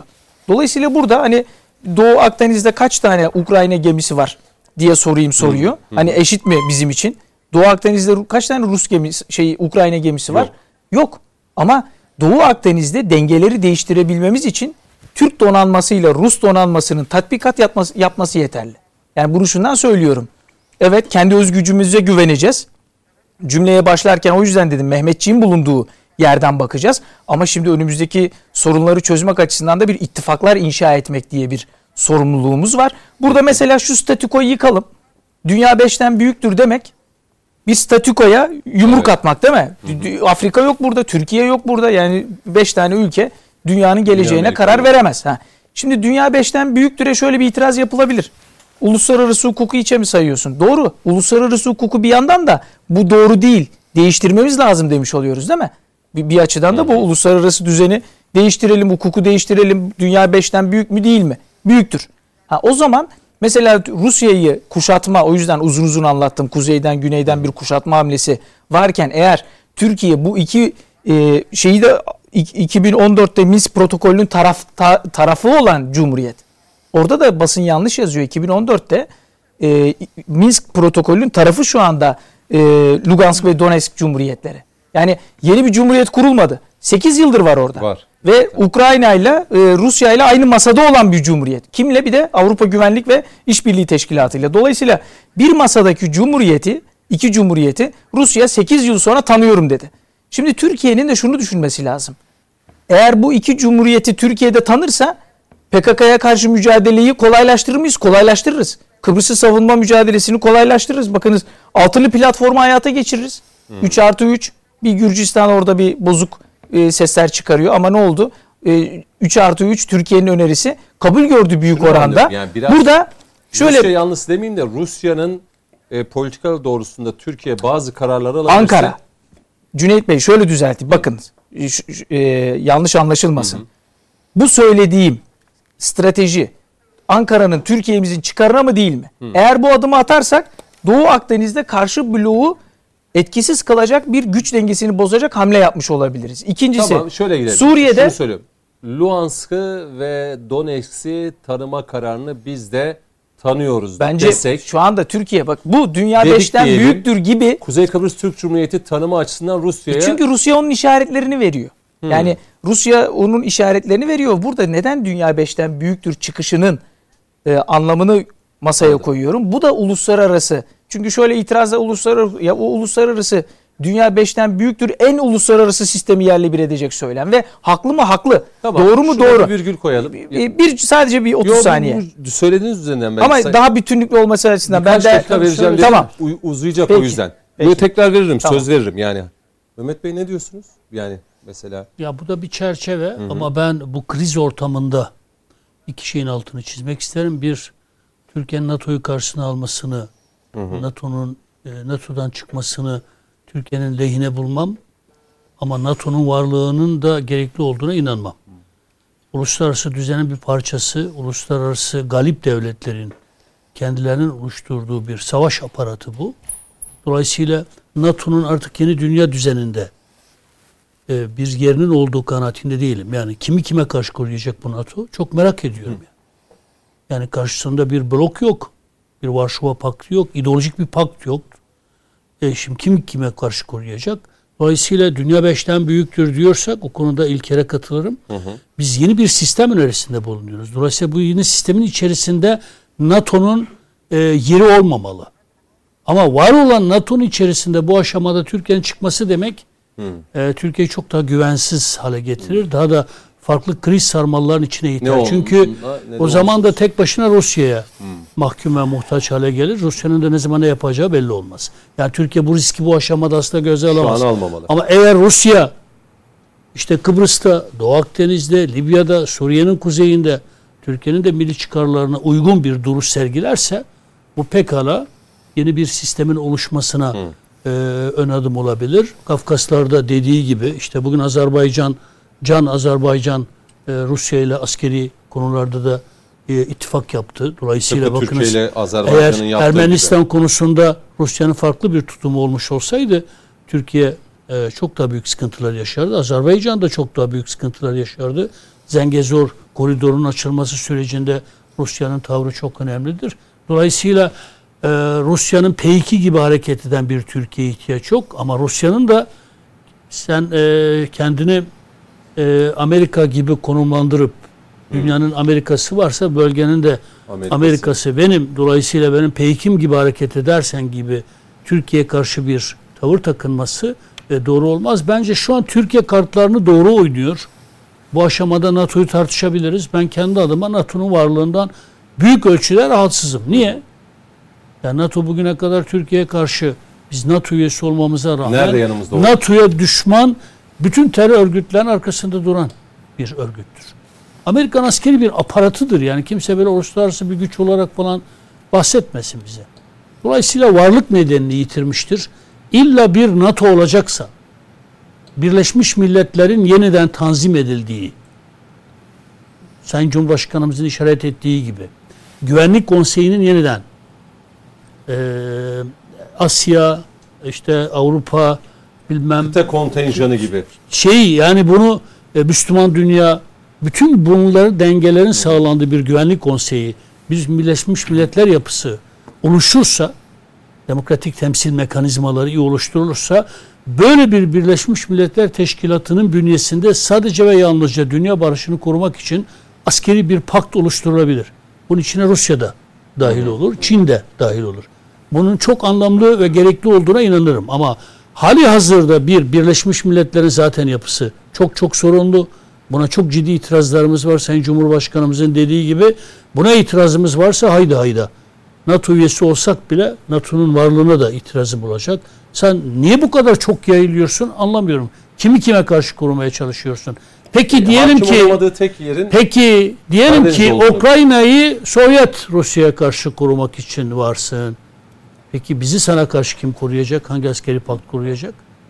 Eğer Sovyetler Birliği'nin de Çin'in de varlığı olmamış olsaydı var ya Türkiye bu hegemon gücün e, bir dediğini iki edemeyen etmesi halinde de başına her türlü musibetin getirileceği bir ülke haline gelirdi. İyi ki Sovyetler Birliği'nin her şeye rağmen böyle bir gücü var. İyi ki Çin de başka bir denklemin çok önemli bir aktörü de Türkiye işte ise manevra Evet. e, imkanına Şimdi mikrofon alsak mesela sokağa çıksak uzatsak mikrofona hani Türkiye, NATO vesaire buna ben yani buna bağlı sorular yönelsek e, bir dönem hani Türkiye Avrupa Birliği'ne girmeli mi girmemeli mi nasıl bir yüksek Aslında oran- yapıldı Cüneyt Bey. Metropol metropol araştırma yaptı. Ve çok e, şaşırtıcı bir sonuç çıktı. Mutlaka AK Parti ve MHP seçmeninin çok büyük bölümü NATO Amerika ve NATO'yu Hı. tehdit görüyor, doğru tespit ediyor. Yo, şimdi bir yani izleyicimizin de e, tweet'i gördüm o yüzden de Ru- Rusya Bence ve tehdit. de bak orada şaşırtıcı olan ne biliyor musunuz? AK Parti ve MHP seçmeni yani milliyetçi ve muhafazakar daha çok seçmen Hı hı. Rusya ve Çin'i Türkiye'nin önü- önündeki zorluklarda müttefik olarak görüyor. O %80'e çıkıyor. Bir sene önceye göre iki kat artmış. Cumhuriyet Halk Partisi ve HDP'nin seçmeni Amerika Birleşik NATO Devletleri'ni ve AB'yi müttefik görüyor. zaman Diğerini tehdit İhsan görüyor. Aktaş'ın attığı tweet'i tekrar okumayayım o zaman ben. Bence o metropol- yardım istiyor zaten. Metropol Cüneyt Araştırma Bey. Şirketi bu. Efendim? Buyurun. Cüneyt Bey HDP zaten NATO'dan yardım istiyor. Kendileri de Tabii, açık olarak söylediler. NATO bize yardım etsin. Burada çok önemli bir husus var Cüneyt Buyurun. Bey. Buyurun. Amerika Birleşik Devletleri veya NATO mü- müttefikleri samimi ise şu anda Ukrayna'ya yakın e, e, komutanım daha iyi e, bunu tahlil edecektir. NATO'nun doğu kanadı ve güney kanadı her neyse Türkiye Cumhuriyeti var. Biz F-35'leri istiyoruz vermiyorlar. F-16'nın yeni modellerini istiyoruz vermiyorlar. Bize birçok silah sistemini vermiyorlar. S-400'ü de Şimdi almayın bu krizde de. ki Evet, İkinci Dünya Savaşı'ndan sonra bölgedeki en önemli kriz olarak nitelendirilen bu krizde e, NATO'yu veya Amerika'yı görelim bakalım Türkiye'nin istedikleri silah sistemlerini bizim talebimiz olmamasına rağmen resen bize verecekler mi? Bir samimiyet testi e, açısından da önemli. Yine son olarak e, Cüneyt Bey bu enerji konusunda şu anda ekonomik olarak Rusya'ya yönelik tedbirler almaya çalışılıyor. Esasında Rusya'yı ekonomik olarak boğmak dünya ticaretini de boğmaya muadil bir davranış. Çünkü şu an Avrupa Birliği'nin enerjisinin yüzde kırkından fazlasını Rusya tedarik ediyor. Şimdi görüşmeler yapıyor. Amerika işte ben bunu getireyim, kaya gazı şeklinde getireyim diyor. Fiili imkansızlık hali var. E, Katar'dan istediler. Katar ben bunu temin edemem, karşılayamam dedi. Doğru. Ve İran çıktı. isterseniz veririm dedi. Böyle de bir tabloyla karşı karşıya kalmak üzereler. Tabii e, İhsan Aktaş'ın tweetini bir daha okuyayım dedim demin konuşunca. e, Ama İhsan'a bu akşam çok torpil geçtik ya. O hiçbir Yok. yerde bize bu kadar geçen torpil hafta- geçmiyor. Geçen hafta bizdeydi zaten TVNet ekranlarında. Dur kendisine selam Net gönderelim. Yani arada Net bir. TVNet'ten bahsetsin. Bizde değildi.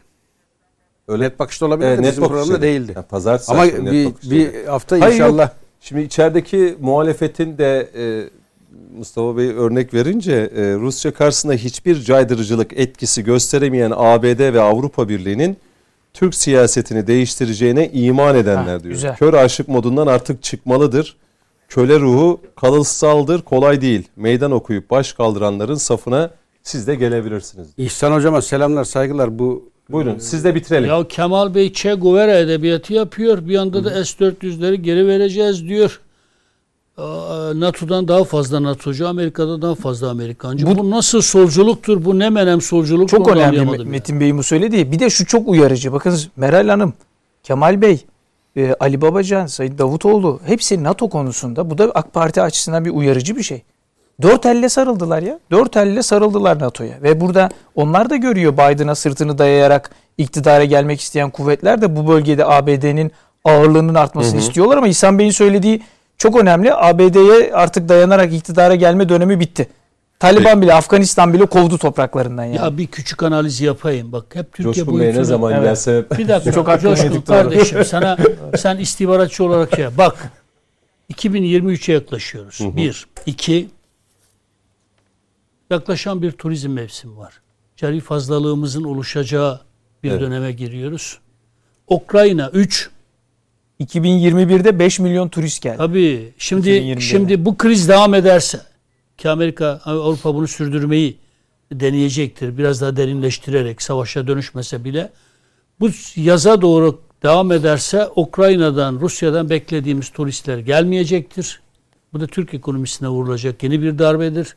Makroekonomik denge, mikroekonomik dengelerimizi de tekrar alt üst eder. Çünkü turizmden beklediğim şey gelmediği zaman tekrar ekonomik sıkıntılar 2023'e doğru giderken gene Türkiye ekonomisine vurulan bir darbe ve altılı ganyan mı diyorlar o Biden masası diye benim hmm. tanımladığım masada oturanların siyaseten önünü açmaya. Çünkü e, iklim yaratacaklar. Çünkü Biden açık açık ilan etti. Ben ne pahasına olursa olsun Erdoğan'ı al aşağı edeceğim. Yani dış politikada Amerika'nın... Ya sadece mesele Ukrayna anladım, meselesi anladım. değil yani. Yani e, bu hafta içi e, pazartesiden bugüne kadar gündüz hep e, profesör doktor e, akademisyen hocalarımızla hep böyle üçlü, dörtlü, beşli masa kurduk. E, bir hocamız şunu söyledi. Dedi ki ya ABD Başkanı Biden ve ekibinin dedi dış politikada tek emin oldukları bir şey var. Bildikleri bir şey yani o konuda çok kararlar. Nedir dedim hocam? İşte Türkiye'de Tayyip Erdoğan'ı ve ekibini devirip Tabii yerine canım. işte destekleri Tabii. muhalefeti getirebilmek. Tek belirledikleri kafalarındaki tek hani dış politika açısından şey bu. Onu da başarırlar mı başaramayacaklar mı göreceğiz Onu dedi. da şöyle diyorlar. Sandıktan Pek çok konu. sandıktan çıkarsa eğer Cumhurbaşkanı Erdoğan hı hı. E, ABD'de kongre baskınına benzer bir olay Türkiye'de cereyan evet, edecek. Evet. Pentagon'un şimdi NATO'nun yeni hedefi ne? Rusya artık Sovyetler Birliği yıkıldı ya. Öyle deniliyor ya şimdi hı Sayın Metin nerede şimdi onu soruyor haklı olarak. Pentagon'a yakın dergiler hedefi ilan ediyor. Açın son bir senenin kapaklarını. Üç tane lider var. Cumhurbaşkanı Erdoğan, Putin, Xi Jinping. Doğru. Ve üstüne de diktatörler yazıyor. Evet. Yani şimdi bu oradan da bizim ders çıkarmamız lazım. Onlar işte Amerika neden Türkiye muhalefetinden çok umutlu? Çünkü onlar da aynı söylemi kullanıyorlar. Hı hı. Fakat yeni bir tehdit var, yeni bir aşama. Sen sandıktan çıksan da çıkmasan da kaos var. Yani ABD kongre baskınında benzer olaylar. Hatta orada şunu söylüyor. Af dileyeceksin. Af yani dileyeceksin diyerek tehdit ediyorlar. Da kaybetse de bir, bir, Türkiye'de bir karışıklık olacağını... Bir de şunu söylüyorlar. Af, af dile e, ve ordu da sana göz orada da bir nifak var. Onu da söyleyeyim. Son makalelerinde var bu.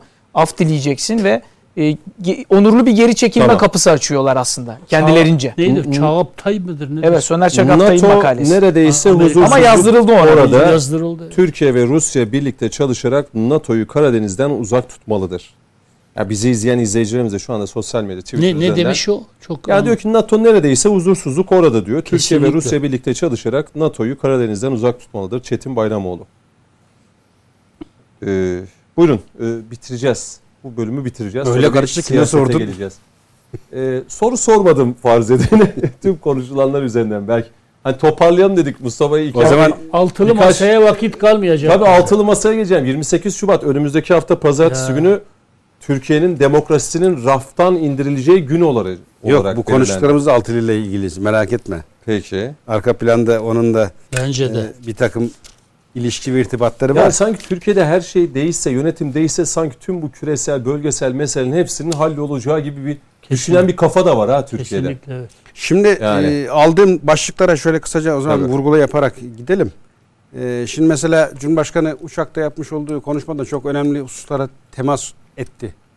E, bana göre en büyük önemli vurgularından biri de şuydu. Artık NATO ne yapacaksa yapmalı. Hani laftan başka Laf çok diyor, icraat yok. İcraat yok. Çok haklı. Yani bugün e, dikkat edin. E, o kadar da komik duruma düşmüş durumdalar ki Avrupa ve temsil ettiği işte NATO ve Amerika hı hı. E, sürekli olarak e, bir sonrakine atıfta bulunarak e, bunun karşılığı bedeli ödetilecektir.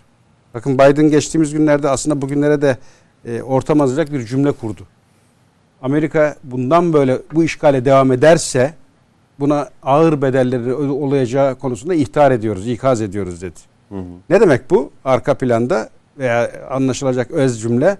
Bugüne kadar yaptıklarını kabul ettik, hazmettik. Ama bundan sonra yaparsan çok ağır bedel ödetiriz. Bu gibi komik açıklamalarla süreç e, şu an bu noktaya getirildi. Cumhurbaşkanının kastı da bu. Cekli caklı cümleleri bırakın artık ne yapacaksan yap. Şimdi mesela e, Zelinski hani Amerika'yı suçluyor. İşte Batı'ya da gene atıflarda bulunarak sadece kendi menfaatinizi düşünüyorsunuz. Hani birlikteydik, hani bana arka duracaktınız demeye gelen cümleler kuruyor ki senin e, söylemiş olduğun o ilk program başında bir cümle vardı.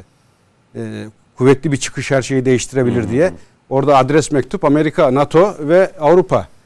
E ben Zelenski'ye e, samimiyeti test etme adına bir başka yol göstereyim. e, bir sayfa mektuba bakar. Amerikan önüne koyarsın davet ülkene. Hmm. Topraklarımı işgal ediyor. Buyur bekliyorum seni dersin. Gerçek Amerika orada ortaya çıkar. Hmm. Biden'ı davet edersin gel. Bu kadar. Ki Rusya neye dayandırıyor Suriye'deki varlığını? Davet vardı ben de geldim diyor. E şimdi e, bu denenebilir mi?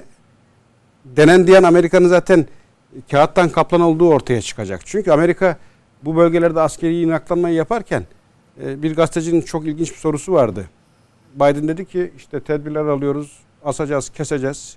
Ukrayna kriziyle ilgili. 8500 Amerikan askerini Polonya'ya gönderiyoruz dedi. Blinken'dı yanlış hatırlamıyorsam. E, bu konu üzerine çok tartışılan bir konuydu. Bir gazeteci dedi ki bu askerler Ukrayna'da savaşacak mı dedi. Asla dedi. Hı. Askerler Ukrayna'da, Amerikan askeri Ukrayna'da savaşmayacak. O zaman sormayalım mı? Savaşmayacak askeri Polonya'ya niye gönderirsin? Veya bir süreç olduğu zaman askeri anlamda müdahale etmeyeceksen bu yaygara niye? Şimdi bunları böyle alt alta koyduğunuzda evet bir karşı tarafta sadece laf üreten bir mekanizma var. İşte bana göre Putin'i de şaha kaldıran bunlar. Putin'in yerine koyduğunuz takdirde kendinizi her hamleniz size kar olarak geri dönüyor. E o zaman da el yükseltiyorsun. Diyorsun ki askerleri buraya yığarım, bu ülkeleri de tanırım ve e, parlamentodan da yetkiyi alırım. Ki son e, gelişmelere dikkat edersen gerçekten krizin tırmandığı gelişmeler. Rusya parlamentosu, Federasyon Konseyi yetkiyi verdi. 153 senatör onayladı. Dediler ki başka bir ülkede asker bulundurabilirsin ama orada da ilginç bir cümle var. Uluslararası hukuk ve kurallara uymak kaydıyla. Şimdi e, biz e, orada İlker kardeşimle ters düşerim. E, hani iki cumhuriyeti tanıyalım, karşılığında Kıbrıs tanınsın veya işte ilişkiler gelişsin. E, bana göre Türkiye bunu yaptan kendisiyle çelişir. Çünkü bizim tavrımız çok net. Her ülkeye toprak bütünlüğü diyoruz. Buna Suriye'de dahil, buna Irak'ta dahil, buna Ukrayna'da dahil. E şimdi böyle bir durumda e, hele ki böyle bir oluşan süreçte sen çıkıp da ülke olarak Rusya'nın bu desteği, tavrını destekliyorum o iki ülkeye de ben de tanıyorum. İki cumhuriyeti dediğin an kendine çelişirsin diye düşünürüm. Ki üstüne üstlük şunu da belirtmekte fayda var. Bu tür ülkeler Avrupa, Rusya hepsi dahil. Sizin atmış olduğunuz hamlelere göre karşılık vermiyorlar. Onların kendi doğruları var. Sen onu yapsan da yapmasan da o bildiğini okuyor. Ama Rusya mesela Putin bir açıklama yaptı dedi ki Ukrayna dedi bizim için bir istisna. Yani şey gibi bizde mesela bir misak-ı milli var ya. İşte Musul, Kerkük, Batı Trakya. Yani aslında Kiev, Ukrayna toprakları da sanki Rusya'nın misak-ı milli. As- aslında Orada şu konu 2014'te var. Ee, e, komutanım bir cümle ekleyebilir miyim izninizle? 2014'te Minsk anlaşmasıyla oranın Hı hı. E, cumhuriyet olduğunun e, imzalandığı e, metinde Ukrayna'nın da imzası var. Yani aslında Minsk'e zaten Putin'in son bir aydaki açıklamalarına dikkat edin. taraflar oturtuyor aslında. Yani tam böyle devlet olarak oraya oturmuş değil ama taraflar olarak oraya oturdular. Oturdu, Ukrayna, Rusya Putin ve o yüzden ısrarla. Minsk e, Minsk'e uyalım diye ısrarla onu söyledi.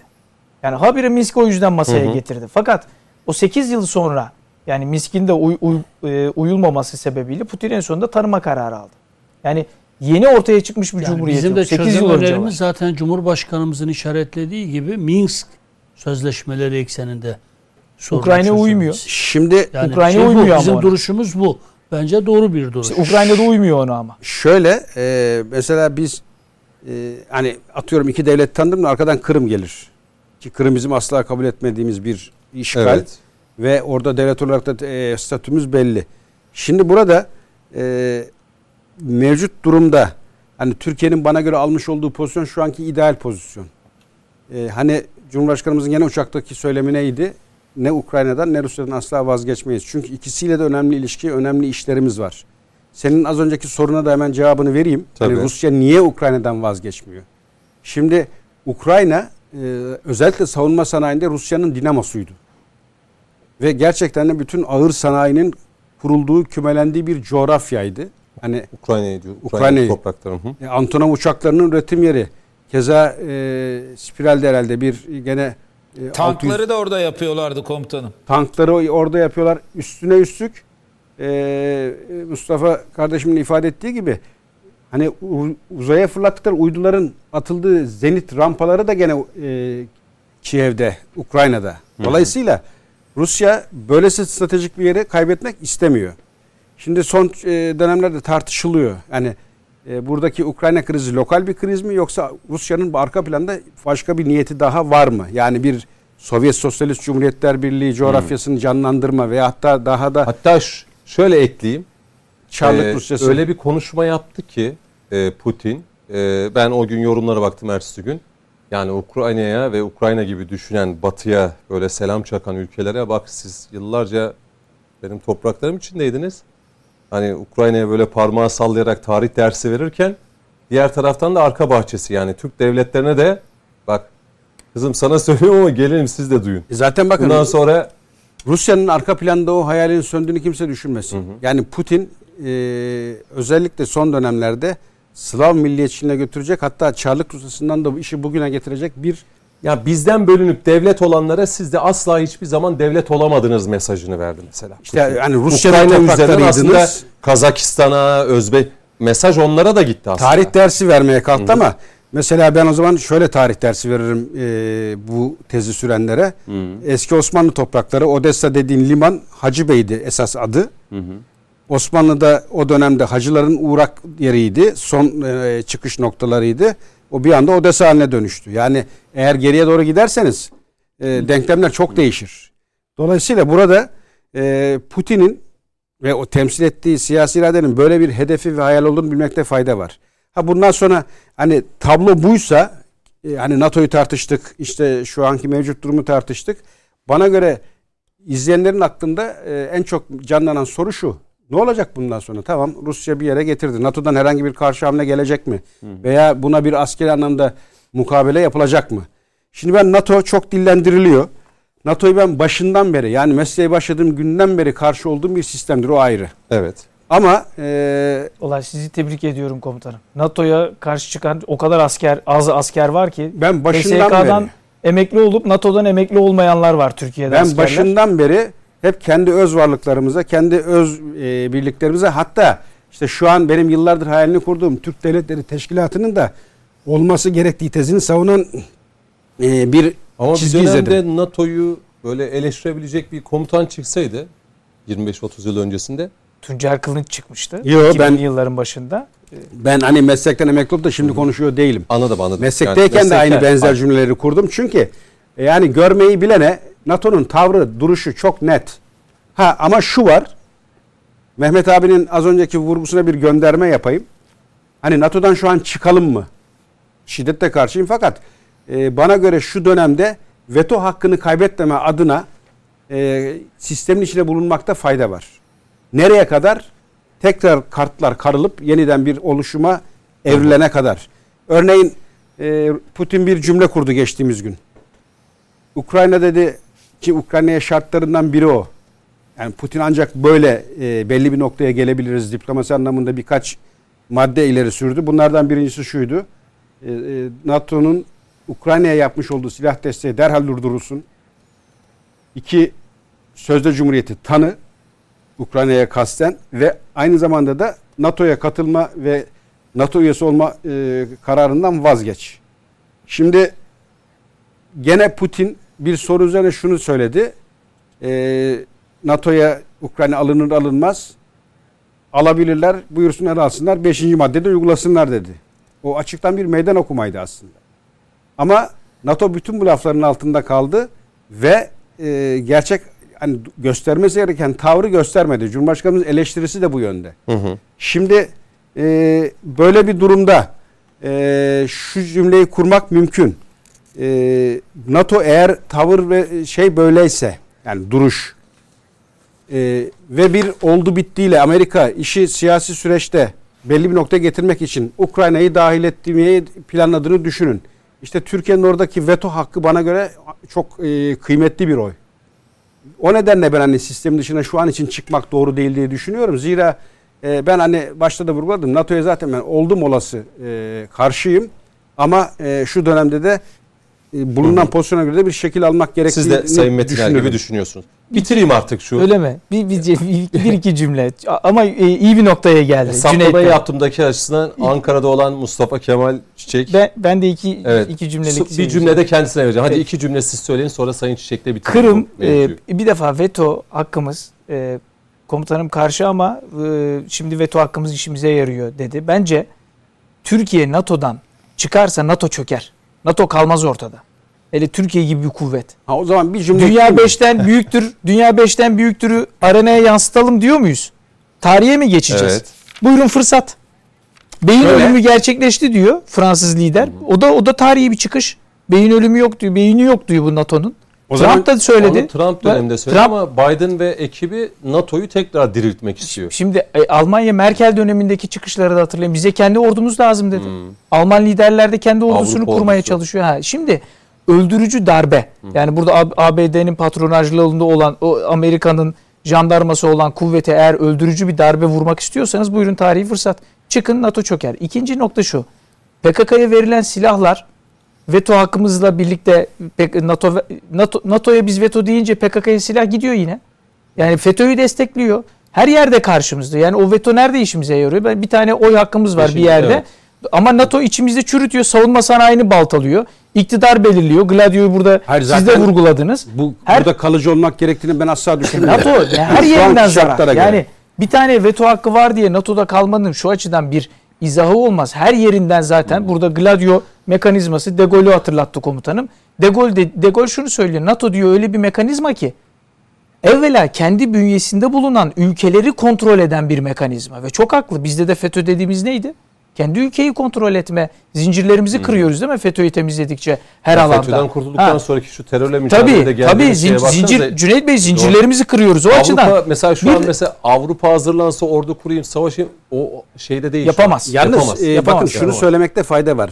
E, ben eksik bıraktım az önce e, yani vakitten e, yemeyelim diye. E, hani ben Avrupa Birliği bir 5 sene önce dağılacak hazırlıklı olun demiştim.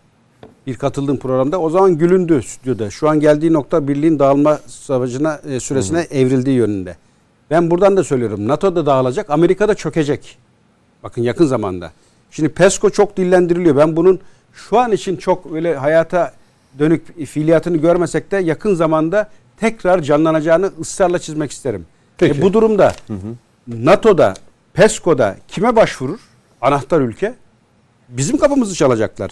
PESCO dediğin bir Fransa var asker anlamda güç, bir de Almanya Ama var. bize gelmesinler bizden uzakta olsunlar Hayır, hocam. gelecekler, deneyecekler. Türkiye olarak seni davet ediyoruz. Gene NATO bana göre ikinci en büyük askeri güç. Dediği doğru İlker kardeşimin. Türkiye çıkar. Çıktığımız an çöker. Evet. O ayrı. Çıkalım çökertelim. He, ama Cesur yani olalım orada. şu anki işte o dengeler açısından Her şeyin bir vakti var. Öyle ha deyince de çıkmak olmuyor. Yani Olur onu olur. anladım ben. Biz Rusya ile nükleer silah planlıyoruz. Orada da gerçekçi olalım. Biz Rusya ile S-400'ü kimden alıyoruz Cüneyt Bey? Bunları yani çok fazla dillendirmeyelim ya. Ee, yayınlarda. Hani bu- eğer öyle bir şey Cumhurbaşkanı var. söyledi nükleer bir tane daha yapacağız dedi.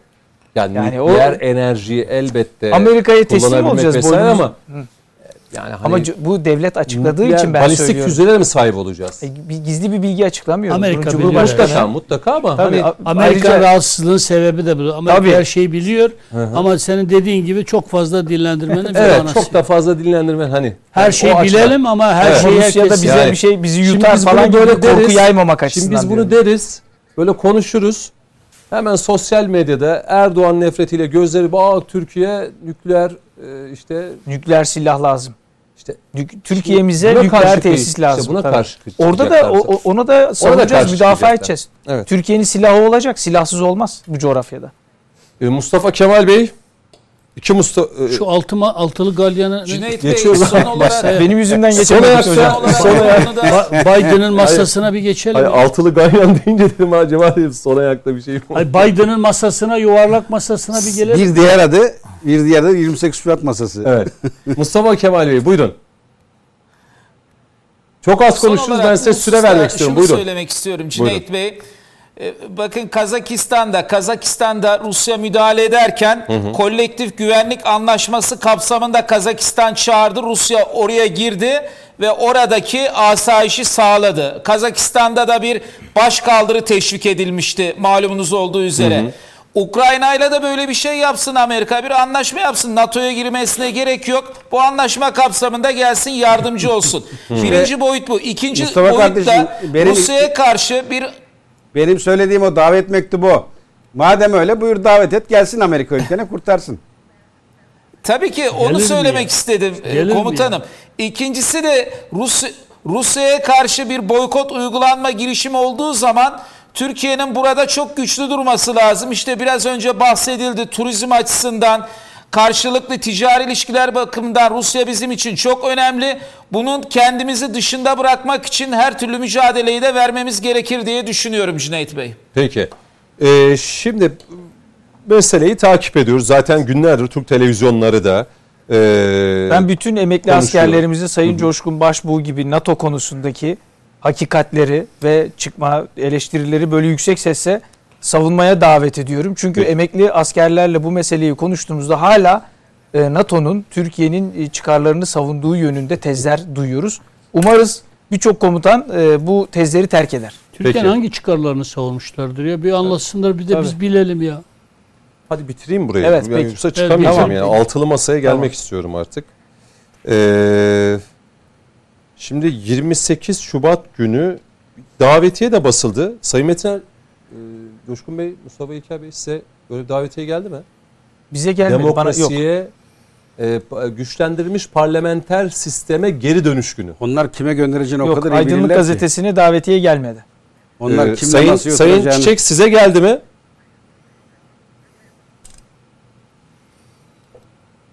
Böyle bir davetiye. ses gitmedi galiba. Yok. Hayır hayır Cüneyt Bey 700 civarında bir davetiye dağıtılmış. Herhalde kendilerine yakın sivil toplum örgütlerine, e, meslek birliklerine e, onlara göndermişlerdir. Herhalde sanatçılara kendilerinin sanatçı kitleleri var öyle kabul ediyorlar. Onları hep beraber göreceğiz. Kamuoyuna yansıyacak o görüntüler. Kimler çağrılmış? Neler anlatılacak? Yok, davetiyeyi Bugün ben de bir gö- haber vardı bu konuda. Buyurun. Buyurun. Cüneyt Bey bugün bir e, haber vardı. Herhalde bunu e, savcı savcı bey, savcı sayan e, bir tweet atmış bu konuda. Bu toplantının tertip edileceği yerde programı kim sunacak? Açılış nasıl yapacak diye bir son dakika haberi burada da bir mutabakat olmadığı bir tartışmanın olduğuna yönelik bir tweet paylaşmış. Belki onu da e, Evet. dile getirirsiniz or- orada. Yok şey Böyle bir sorunu durumda söz halletmişler. konusuymuş şu an itibariyle. alfabetik sıraya göre çözmüşler meseleyi. Onu söyleyeyim. Yani orada bir kriz yok. Hayır Alfa- sunucu konusunda, Ha, sunucu ve müzik konusunda sıkıntı varmış. Ha onu bilmiyorum. Onu bilmiyorum. Ama şey şimdi davetiyeyi ben gördüğüm için davetiyenin üstünde bu şey e, ifade yer alıyordu. Yani demokrasi e, parlamenter sisteme güçlendirilmiş parlamenter sisteme geri dönüş günü diye. İşte o gün bir imza ve bir sunum günü gerçekleşecek. Bu altı e, partinin genel başkanları bir masada buluşmuştu.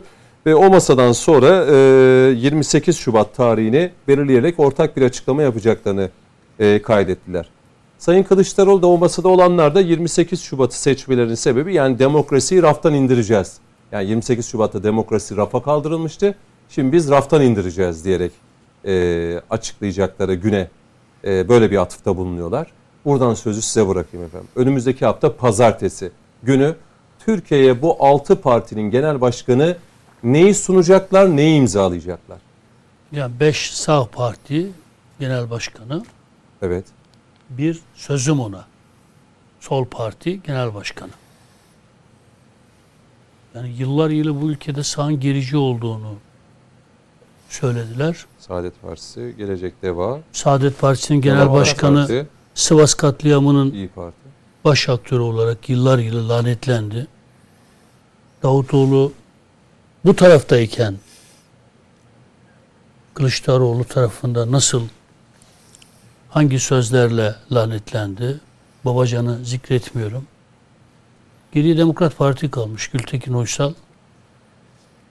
Yani demokrasiyi getirecekler. Biraz raftan indirecekler bir de. Hangi rafa kalkmış? Mesela Mısır'da demokrasi var. O yüzden mesela Kemal Bey Mısır'ı çok seviyor. Sisi'yi çok seviyor. Harika bir demokrasisi var. Suriye'de harika bir demokrasi var. Dolayısıyla orayla ilgili bir sorunu yok. Sur- e, Suriye'nin seçilmiş başkanını tırnak içinde yani meşru, e, meşru seçilmiş başkan olarak görüyor. Mesela Kemal Bey'e sorsanız ya Suriye'de demokrasi olsun ister misiniz? Biz başkalarının iç işlerine karışmayız derler. Yani demokrasi konusunda duyarlı olan bir siyasal parti veyahut da siyasal partiler her ülkede demokrasinin olmasını isterler. Mesela bana sorun ben Suudi Arabistan'da herkesten önce demokrasi olmasını isterim. Mısır'da olmasını isterim. askeri darbelerin tümüne karşı olduğumu söylerim. Bu ilkesel bir duruştur. Şimdi Suriye'de demokrasi olsun dediğinizde biz başkalarının iç işlerine karışmayız. Mesela nasıl demokratsın?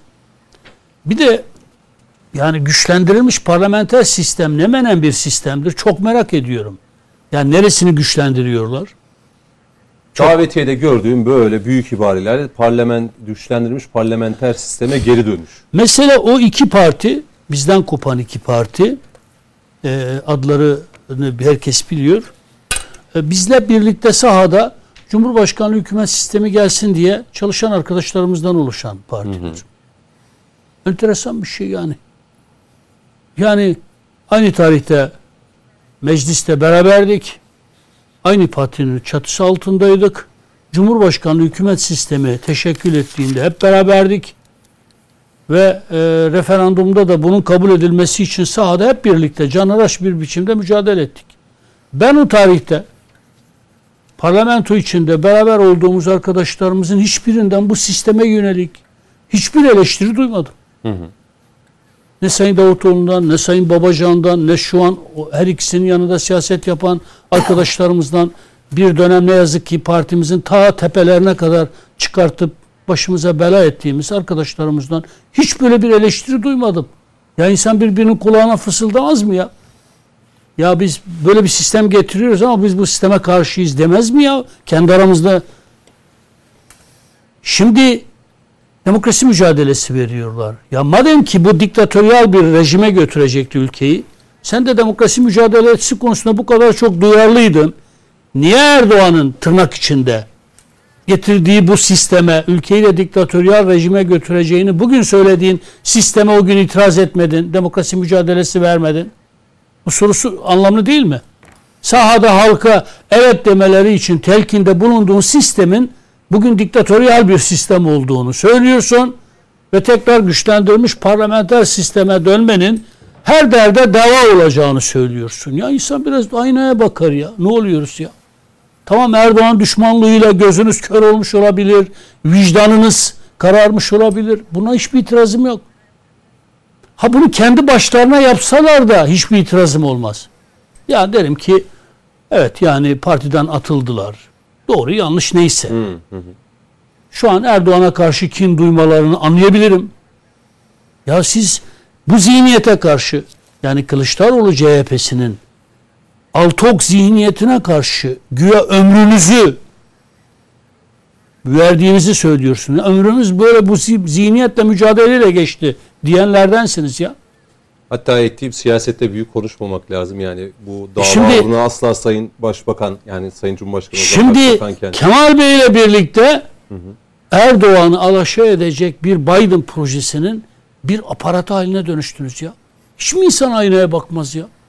Ya ben kiminle yan yana duruyorum? Bir, iki, ben kimi devirmeye kalkışıyorum? Bakınız parlamenter sistem içinde olmuş olsaydık derdi ki partisini kurmuş 10 milletvekiliyle 5 milletvekiliyle hı hı, mecliste hı. bulunmak istiyor anlarım. Ya sen kendi partine girsen zaten meclise giremeyeceksin. İki, CHP ile işbirliği yapıp girdiğin zaman onun siyasi payandası olacaksın. Ya bunu nasıl kendi varlık nedeni diye takdim ettiğin yıllar yılı ilkelerine bağlaştırabiliyorsun ya? İki, Biden açık bir biçimde ilan etmiş ya. Ben evet. 2023 seçimlerinde 15 Temmuz'da FETÖ'cü askerlerimle deviremediğim Erdoğan'ı devireceğim demiş ya. Ve bir masa kurmuş yani. Sen o masanın içinde yer alıyorsun ya. Çok çok enteresan yani Saadet Partisi'nin genel başkanının, saygıdeğer genel başkanının işte Deva ve Gelecek Partilerinin genel başkanlarının Kemal Bey ile aynı masada. Meral Hanım bu ortada bir proje var. Altılı masa Öyle bakınız. Biz diyor ki her şeyi bir tarafa bıraktık. Türkiye'nin geleceği için, demokrasiyi güçlendiremek için bakın biz her şeyi elimizin tersiyle itiyoruz ve böyle bir masa kuruyoruz diyorlar. Ya tamam her şeyi elinin tersiyle ittiklerini görüyoruz zaten. Bütün değerleri ters ediyorlar. Hiçbir önemi yok. Yeter ki Erdoğan gitsin. Bakınız bir kişi sevdiğiyle beraberdir. Uzun olacak mı? Yok. Bir şey, reklama gidelim. Gidelim. Reklamdan sonra yine devam etmenizi isteyeceğim. Ee, muhalefetin evet HDP'siz bir ittifak oluşturması, bir masada e, buluşmaları ve 28 Şubat günde bu kararı kamuoyuyla paylaşırken yine HDP yanlarında olacak mı olmayacak mı bunu hep birlikte göreceğiz. Reklamlardan sonra devam edeceğiz.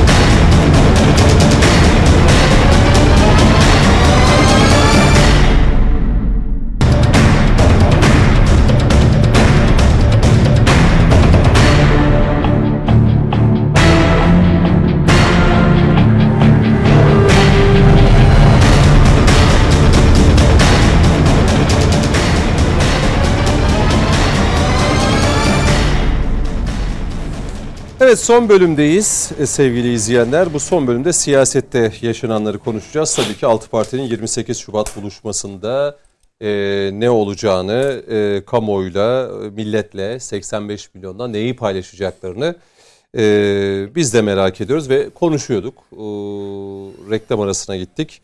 E, bir Mustafa Kemal Bey'e tekrar Ankara'ya döneyim. Bugün kendisine az süre verdim. E, İstanbul'daki konuklarımızın da izniyle. Belki bu altılı masa ve e, pazartesi günü bu altı partinin genel başkanları gerçekten ne açıklayacaklar, ne anlatacaklar? Ee, bakalım Mustafa Kemal Çiçek neler söyleyecek bu konuda. Mustafa Bey. Cüneyt Bey, e, Cüneyt Bey esasında bu e, Ahlatlı Belde Çankaya Belediyesi'nin bir tesisinde yapılan cumartesi akşamı bu 6 saatlik toplantıya ilişkin olarak hı hı. ilk paylaşımı ben yapmıştım ve aklıma ilk olarak bu altılı ganyan kavramı gelmişti. Biliyorsunuz e, altılı ganyan e, bir yarış e, o, ve çok oynayanlar var. Ben hiçbir zaman e, oynamadım ama hı hı. E, çok e, kullanılan, ifade edilen bir kelimedir. Aklıma ilk o geldi. Sonrasında da Sayın Devlet Bahçeli bunu gündeme getirdi.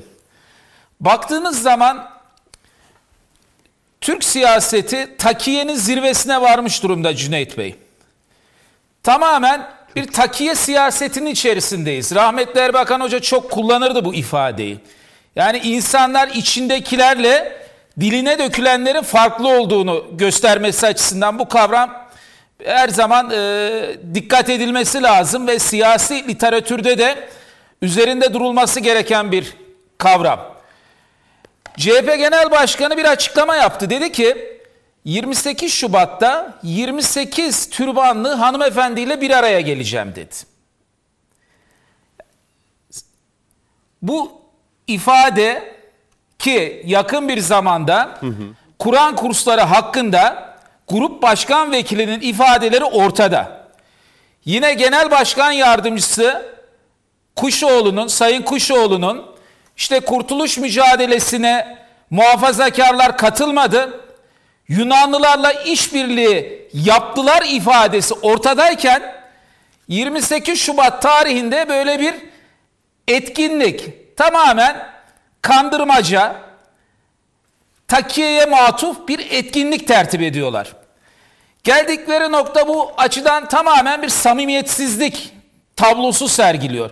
Zaten bugün grup toplantısında İyi Parti Genel Başkanı İstanbul nasıl alındı, Ankara nasıl alındı, Antalya nasıl alındı, Adana nasıl alındı demek suretiyle bensiz bir hiçsiniz mesajını da direkt olarak verdi. Hı hı.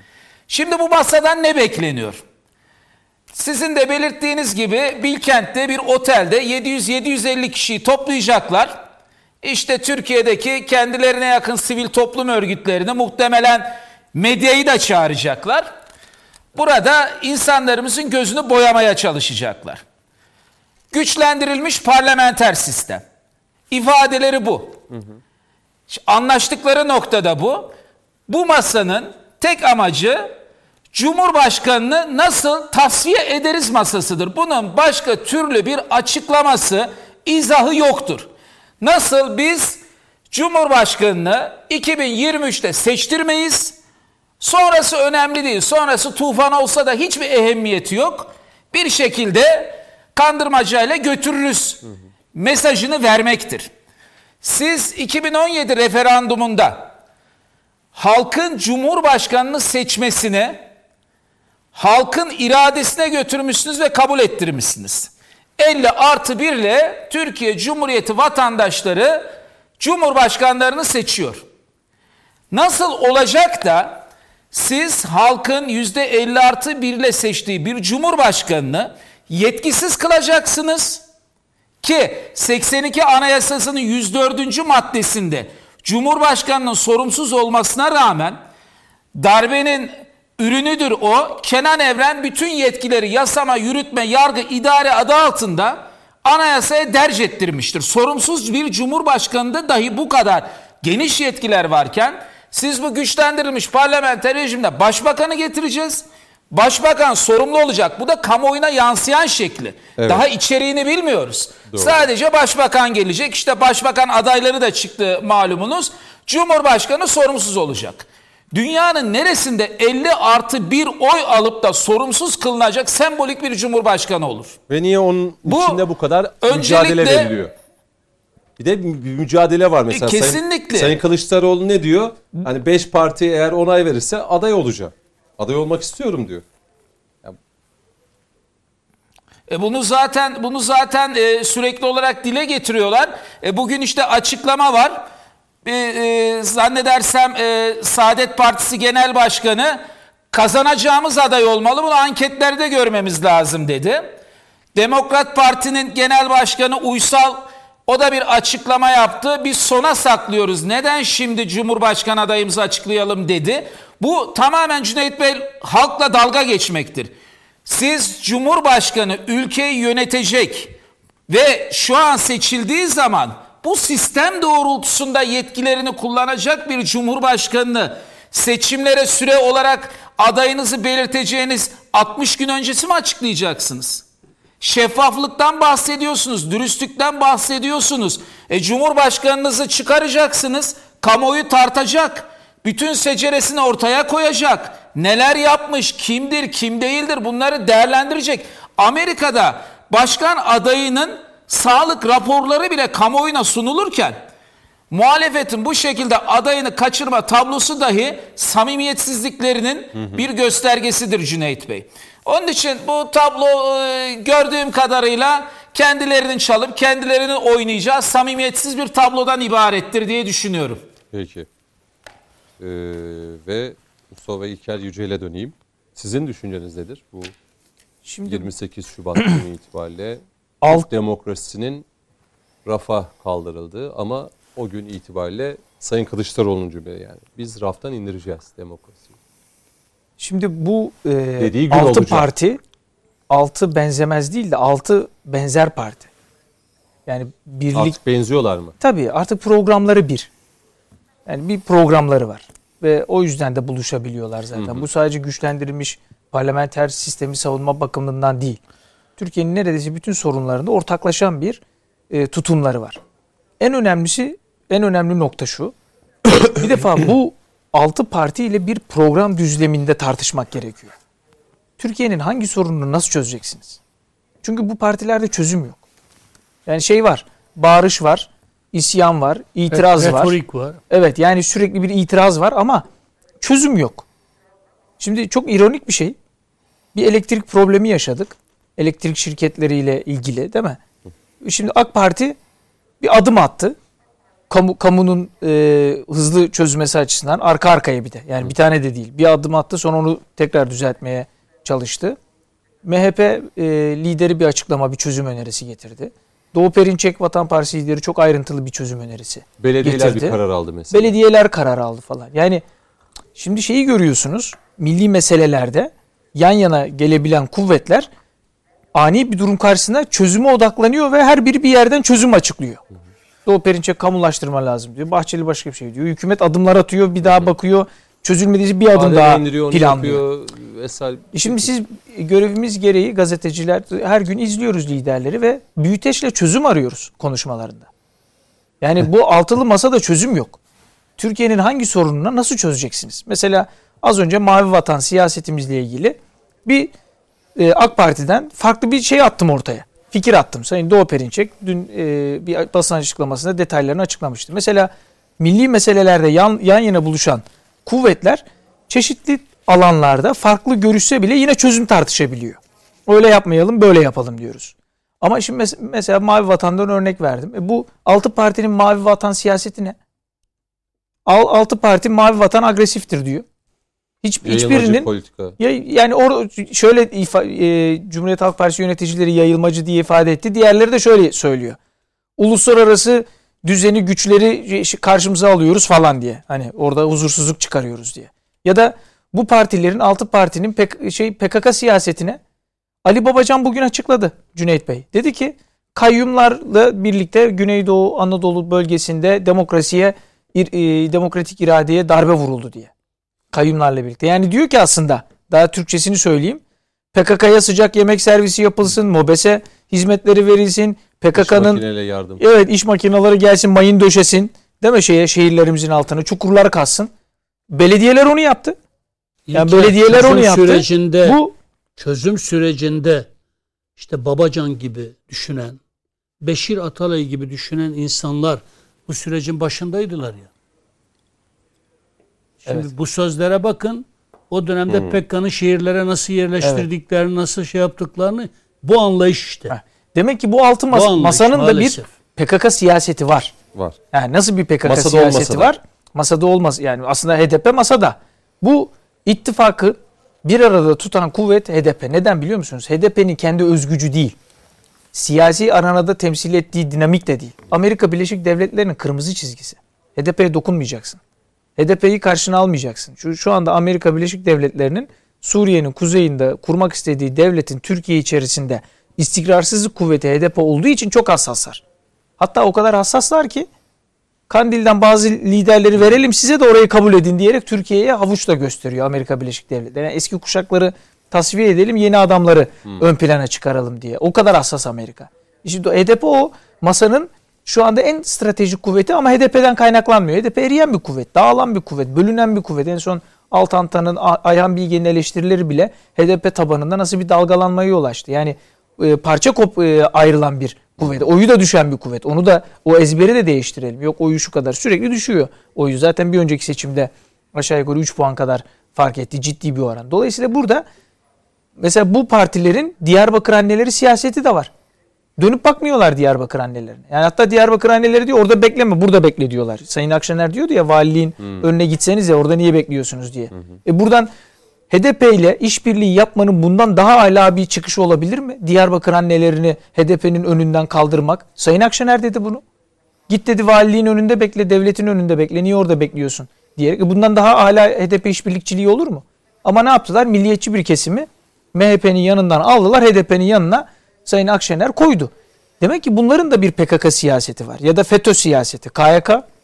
Şimdi Evet, evet. e, yargı evet yargı sözler. yargı kararlarına bakmaksızın devlete yerleştireceğiz ne demek Cüneyt Bey? 30 bin tane e, şeyi e, askeri tekrar FETÖ'cüyü tekrar TSK'ya sokacağım. 4 bin tane yargıcı FETÖ'cü yargıcı tekrar yargıya sokacağım.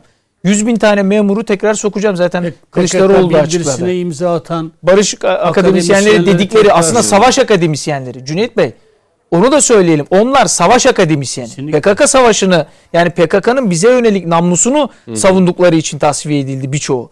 Dolayısıyla burada bunlar bunlarda hani çözüm yok e, diye e, niteledim. Bir de şöyle üstüne eklememiz lazım. Bir an iktidara geldiklerini düşünün ve söylediğim gibi KYK'lıları bu 30 bin tane polisin içindeki FETÖ'cüleri tekrar devlete yerleştirdiklerini Genel düşünün. Başkan yardımcısı Bu- şey dedi. Biz gelir gelmez Ga- Gamze'yi bir gezdi. bu me- mevzuyu halledeceğiz. Türkiye'nin tüm sorunları çözülecek Tabii. demişti. E Şimdi burada bu bir yani kaos bu demek. KYK'ları çözdük mü bir hafta içerisinde Türkiye'nin sorunları İşte çözülecek. onların sorunu bakın ne vatan var, ne üretim var, ne emekçinin hakkı var.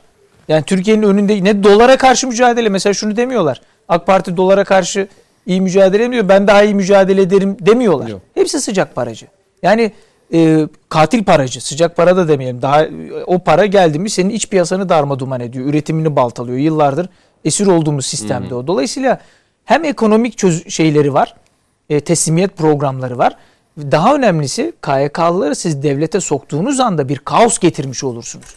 Siz Türk Silahlı Kuvvetleri'ni bir an düşünün. 30 bin tane FETÖ'cüyü tekrar içeriye soktuğunuzu, 4 bin tane yargıcı.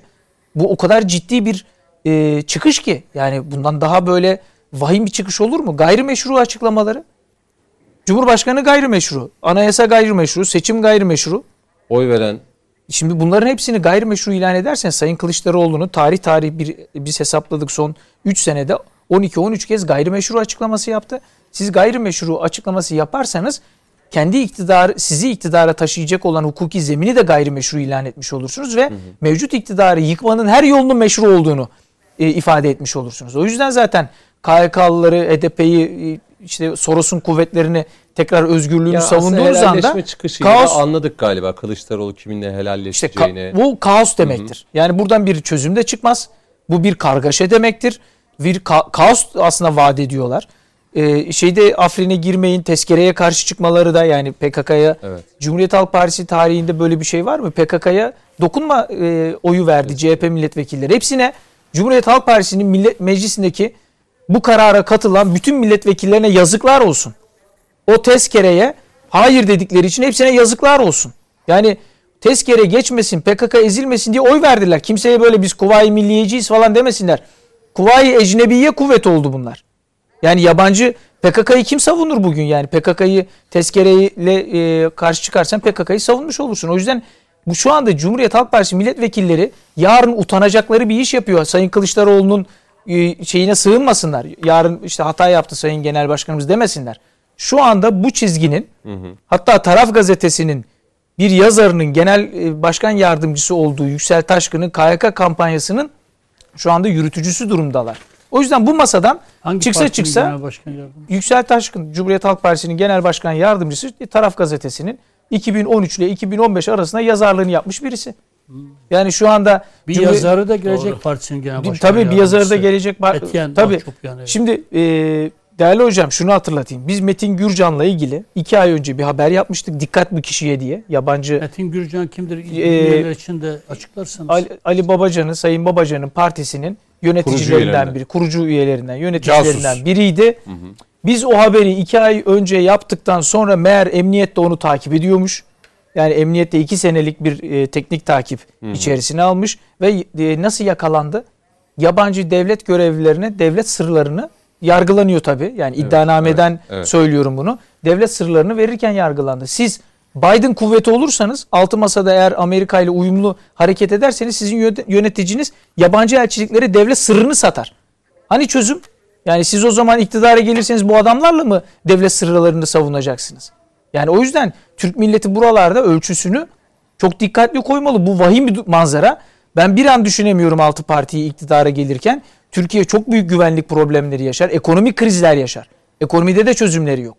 Yani Kemal Derviş programı yabancı bankalara e, sömürüsünün önünü açan bakın Cumhurbaşkanı söyledi özel bankaların kar hırsına dikkat çekti değil mi? Normalde bunu muhalefet parti yöneticilerinin yapması lazım. Yapabiliyorlar mı? Yapamazlar. Kemal Derviş programını savunuyorlar. O yüzden burada bu altı masadan ne ne çıkar? Bu altı yani masadan çok... kriz çıkar, kaos çıkar, çözümsüzlük çıkar. Ama çözüm çıkmaz. Çözüm yok. Peki. Olsaydı zaten onu konuşurduk ve onunla muhakeme yapardık. Coşkun Başbuğ size döneyim o zaman. Sizin de bu konuda söyleyecekleriniz mutlaka olacaktır. Elbette. Şimdi e, altılı masa deyince tabii akla altılı ganyandan tutun birçok şey geldi. Ha, bendeki intiba e, Biden'ın altı atlısı. Mahşerin altı altlısı mı? Oradan e, mahşeri değiştirdik. Biden. Hı, bendeki Biden. karşılığı o. Peki. Bir de Amerika e, korku filmlerinin hani o Hollywood filmlerinde her ne hikmetse her korku filminde bir 666 vurgulaması vardır. Ondan sonra acaba o rakamı tutturmak için mi HDP'yi saklayıp 6 rakamında sabit kalalım uğurdur diye denediler. Onu sorgulamak lazım. Çünkü o masada her ne kadar HDP olmasa da e, zaten masanın ana hakimi bir parti olarak onu algılamakta fayda var. Tırnak içinde söylüyorum partiyi. Ben asla onu bir parti olarak görmem o yapıyı. Bildiğiniz terör örgütünün bir siyasi ayağıdır HDP. Ama her ne hikmetse bu altılıda benim gibi düşünen yok. İçinde muhafazakar var, içinde milliyetçi var, içinde e, sol görüşlü var, içinde devlet demokrat yanlısı var. olduğun demokrat var. Ama ne hikmetse orada bir türlü anlaşamıyoruz. Ya biz farklı gözlerle bakıyoruz ya da onlar görmek istemiyor veya verilen rol o. Çünkü e, şunu çok iyi görmekte fayda var. E, bir maskeli balo oynandı ve oynanmaya devam ediyor ve o maskeli balo bitti. öyle bir sürece girdik ki hep 2023'e atıfta bulunurduk biliyorsun. Ve o atıftaki e, kastım son düzlüktü. Yani 2023'ün işte e, altyapısı olan 2022 yılı. 2022-23'ü saymazsak çok kritik bir yıl ve maskeli balo bitti. Artık bugüne kadar muhafazakar rolünü oynayan da, bugüne kadar milliyetçi rolünü oynayan da e, üzerindeki kostümü, maskeyi yüzündeki atıp gerçek rolüne dönmek durumunda. Oyun bitiyor. Dolayısıyla ben emin ol hani süreci de baştan beri takip eden biri olarak şu gelişmelere şaşırmıyorum. Çünkü görmeyi bilen, birazcık bakın bütün değerlerden arınarak tarafsız ve vicdanı değerlendiren biri e, gelişmelerdeki e, saklı, şifreli e, bir takım mesajları alır ve algılar.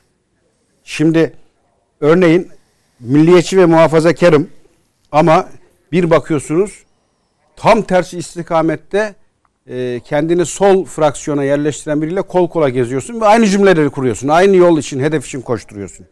Yine e, bu bahsettiğim yapı içerisinde akla zarar gelişmeleri de ev sahipliği yapıyorsun. Mesela niye 28 Şubat? Geçtiğimiz hafta tartıştık hatırlıyorsan. Her ne kadar e, yani Mehmet abi işte niyet okumayı sevmiyorum dese de ben e, geçtiğimiz hafta da belirtmiştim. Benim bu konuda e, düşüncem net. Burada bir subliminal mesaj, burada bir kasıtlı mesaj verilmek üzere o tarih seçildi. Ben o nedenle bu kurulan masanın adına 28 Şubat masası, 28 Şubat e, birlikteliği diye özellikle altını çizmek isterim. Neden? Çünkü Amerika'nın tavrına ve durumuna baktığın takdirde bu tür e, mesajları vermeyi seven bir devlet. Hı hı. Eli kanlı örgütün alçak e, ihanet şebekesinin başında olan gene aynı karaktere sahip o vatan haini Fethullah Gülen. E hatırlayın filmlerde, dizilerde subliminal mesajlar veren ağlayan bebekler işte askeri üniformayla çıkarak bir takım yerlere mesajlar. E, bunlar hep denenmiş taktiklerdi. Her ne hikmetse e, Amerika bunu çok seviyor ve çok denedi ve çok sınadı. Ben aynı mantık ve düşünceyle e, ben burada da bir mesaj verildiği kanaatindeyim 28 Şubat e, tarihle ilgili. Ha buradan ne çıkar? Buradan bir şey çıkmaz. Dediği gibi ihanet çıkar buradan. Buradan kaos çıkar ve e, geçtiğimiz günlerde hani şu anki mevcut siyasi iradenin e, getirmiş olduğu sisteme yönelik bir takım eleştiriler var. Geçtiğimiz günlerde gene bu yapıdan biri e, Kılıçdaroğlu'ydu. E, bir açıklamalarda bulundu. Yani sistemi eleştirdi. Hı hı. Ben de siyaseti bilmeyen biri olarak dedim ki neyi eleştiriyorlar ve neyi öneriyorlar bir öğreneyim. E, soruyorlar diyorlar ki böyle böyle bir sistem öneriyorsunuz. Şunu nasıl düşünüyorsunuz? İncelemedim onu. E, peki şu nasıl olacak? O konuda bir bilgim yok. Ya bir şey öneriyorsun bir yeni proje, yeni bir e, fikir ortaya atıyorsun. Bu fikri oluşturan ana temel noktalardan bir habersin. Dolayısıyla burada bir tiyatro, burada bir e, maskeli balo var ve bu biz baloyu görmek durumundayız. Neden? Çünkü gerçekten e, görmeyi bilene çok net e, kirli ilişkiler sergileniyor ve dikkat edersen hani o beş benzemez, altı benzemez yapı ortak ağzı, ortak lisanı kullanıyor. İlker kardeşim söyledi. Diyarbakır anneleri. Ya o bölgeye bu partilerden her giden var. İçinde muhafaza her gidenler oldu. Milliyetçi gidenler oldu. Sorsan vatansever milliyetçi kendini oraya konumlandırıyor. Bypass ettiler Diyarbakır annelerini. Ya hiç olmazsa de ki acını paylaşıyoruz. Yaptığın işi destekliyoruz ve terörü lanetliyoruz. Bu bile denmedi. Hı hı. Hatta o partilerin içinde bir takım unsurlar hayatını kaybeden terör saldırısı sonucu şehitlerimizin olduğu bir olaya bir patlama sonucu hayatını kaybedenler diye şehit olanlara böyle bir benzetme yaptılar. Çok eleştiri aldı. Yine aynı şekilde Sayın Kılıçdaroğlu'nun benim çok hayretle karşıladığım e, bir takım söylemleri vardı ama ne hikmetse e, ne tabanından ne destekleyenlerden en ufak bir tepki gelmedi. Neydi o? YPG ile ilgili biz canhıraş bir mücadele veriyoruz. Sorulduğunda bir siyasi oluşumdur biz öyle görüyoruz dedi.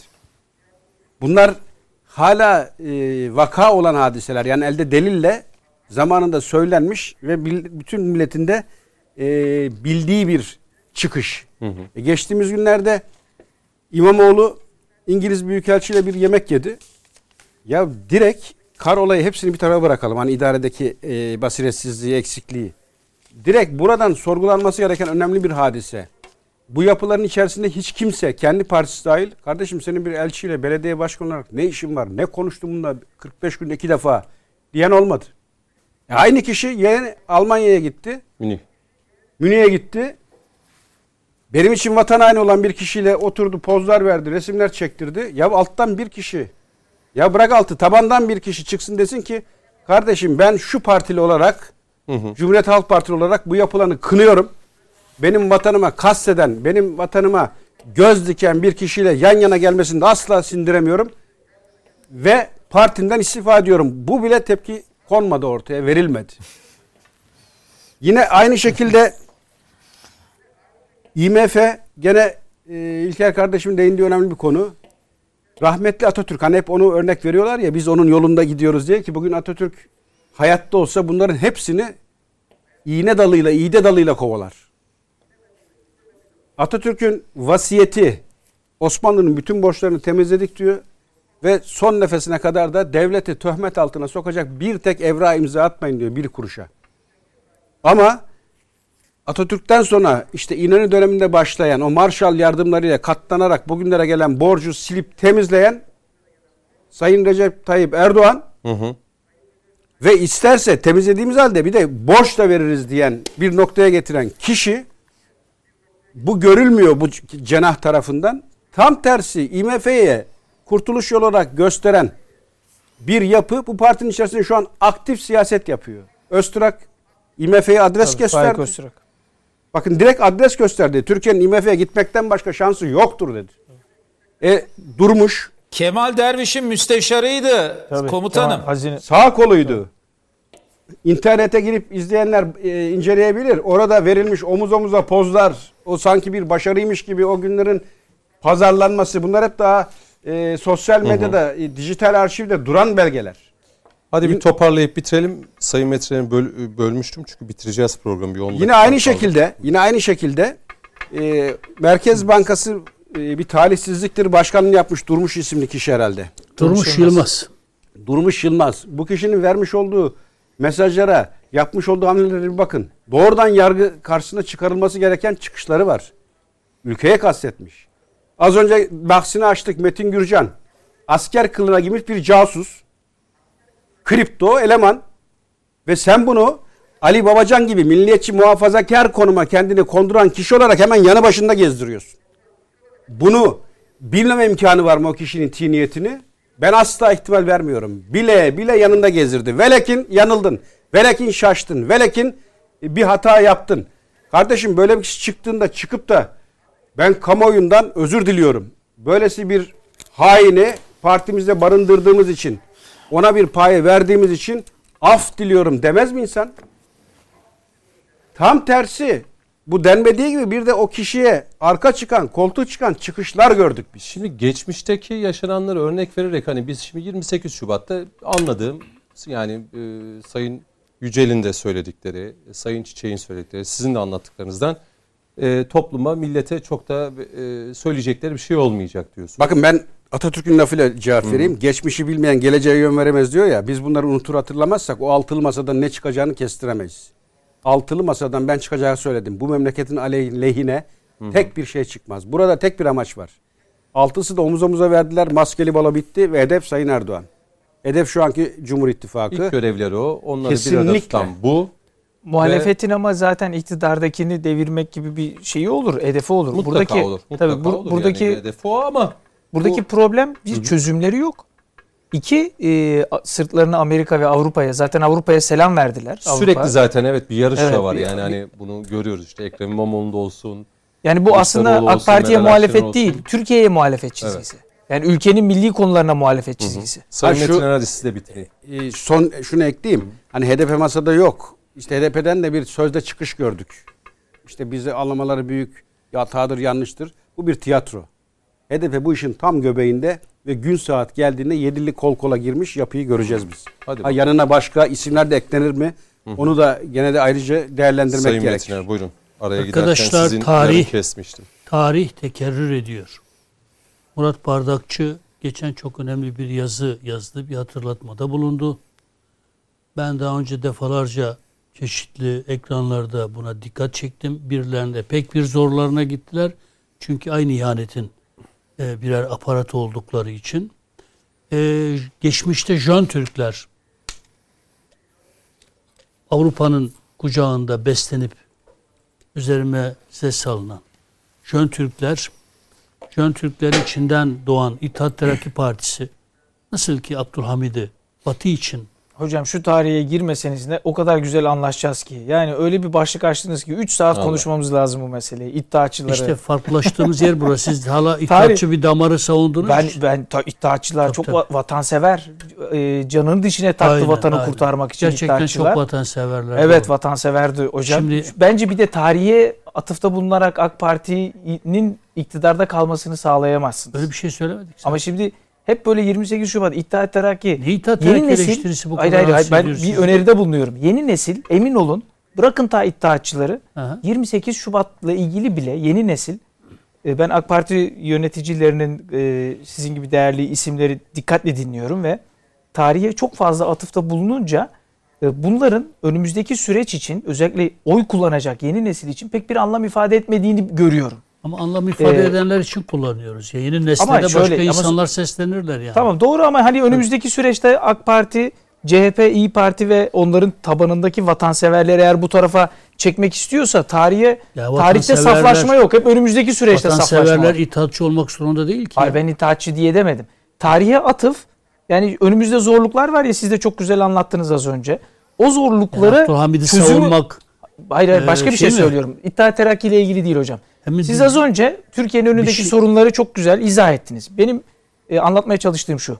Bu zorluklara çözüm üretebilecek tam çözüm e, dur. bir taraf var. Bir de e, çözümsüzlükte debelenen bir taraf var.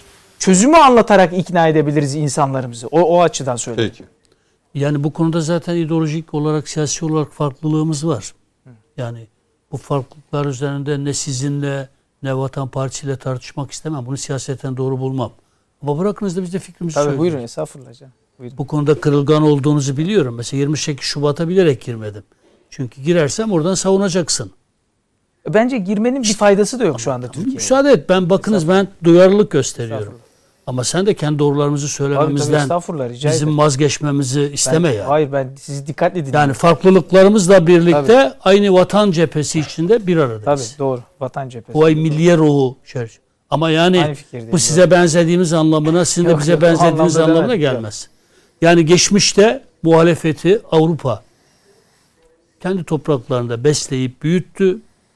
Abdülhamit demiyorum. Jön Türkler böyle bir serüvenin adıdır.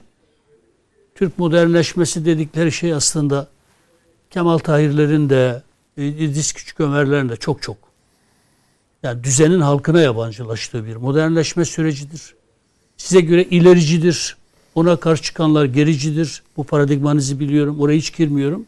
Bugün de neo-jön Türkler diye tanımladığımız bir muhalefet anlayışı Biden'ın kucağında. Türkiye'de e, gerçekten güçlü bir devlet ve Türkiye'yi de tarih sahnesinde de güçlü bir devlet olarak var kılmaya çalışan bir iktidar anlayışını, Erdoğan'ın şahsında olsa bütünleşmiş Sabahattin olur. e, bir iktidar anlayışını yok etmeye çalışıyorlar. Erdoğan bu anlamda bir figür. Yani geçmişte Abdülhamit için bu söylenebilirdi. Çünkü gerçekten Abdülhamit'in varlığı e, Avrupa içinde başka ülkeler açısından da bir tehdit unsuruydu. Abdülhamit'in siyasetini şu veya bu şekilde eleştirebilirsiniz. Ben Abdülhamitçi falan değilim. Ben çok ben hani Osmanlıcı, ne Osmanlıcı kendini bu şekilde kategorize eden bir insan değilim.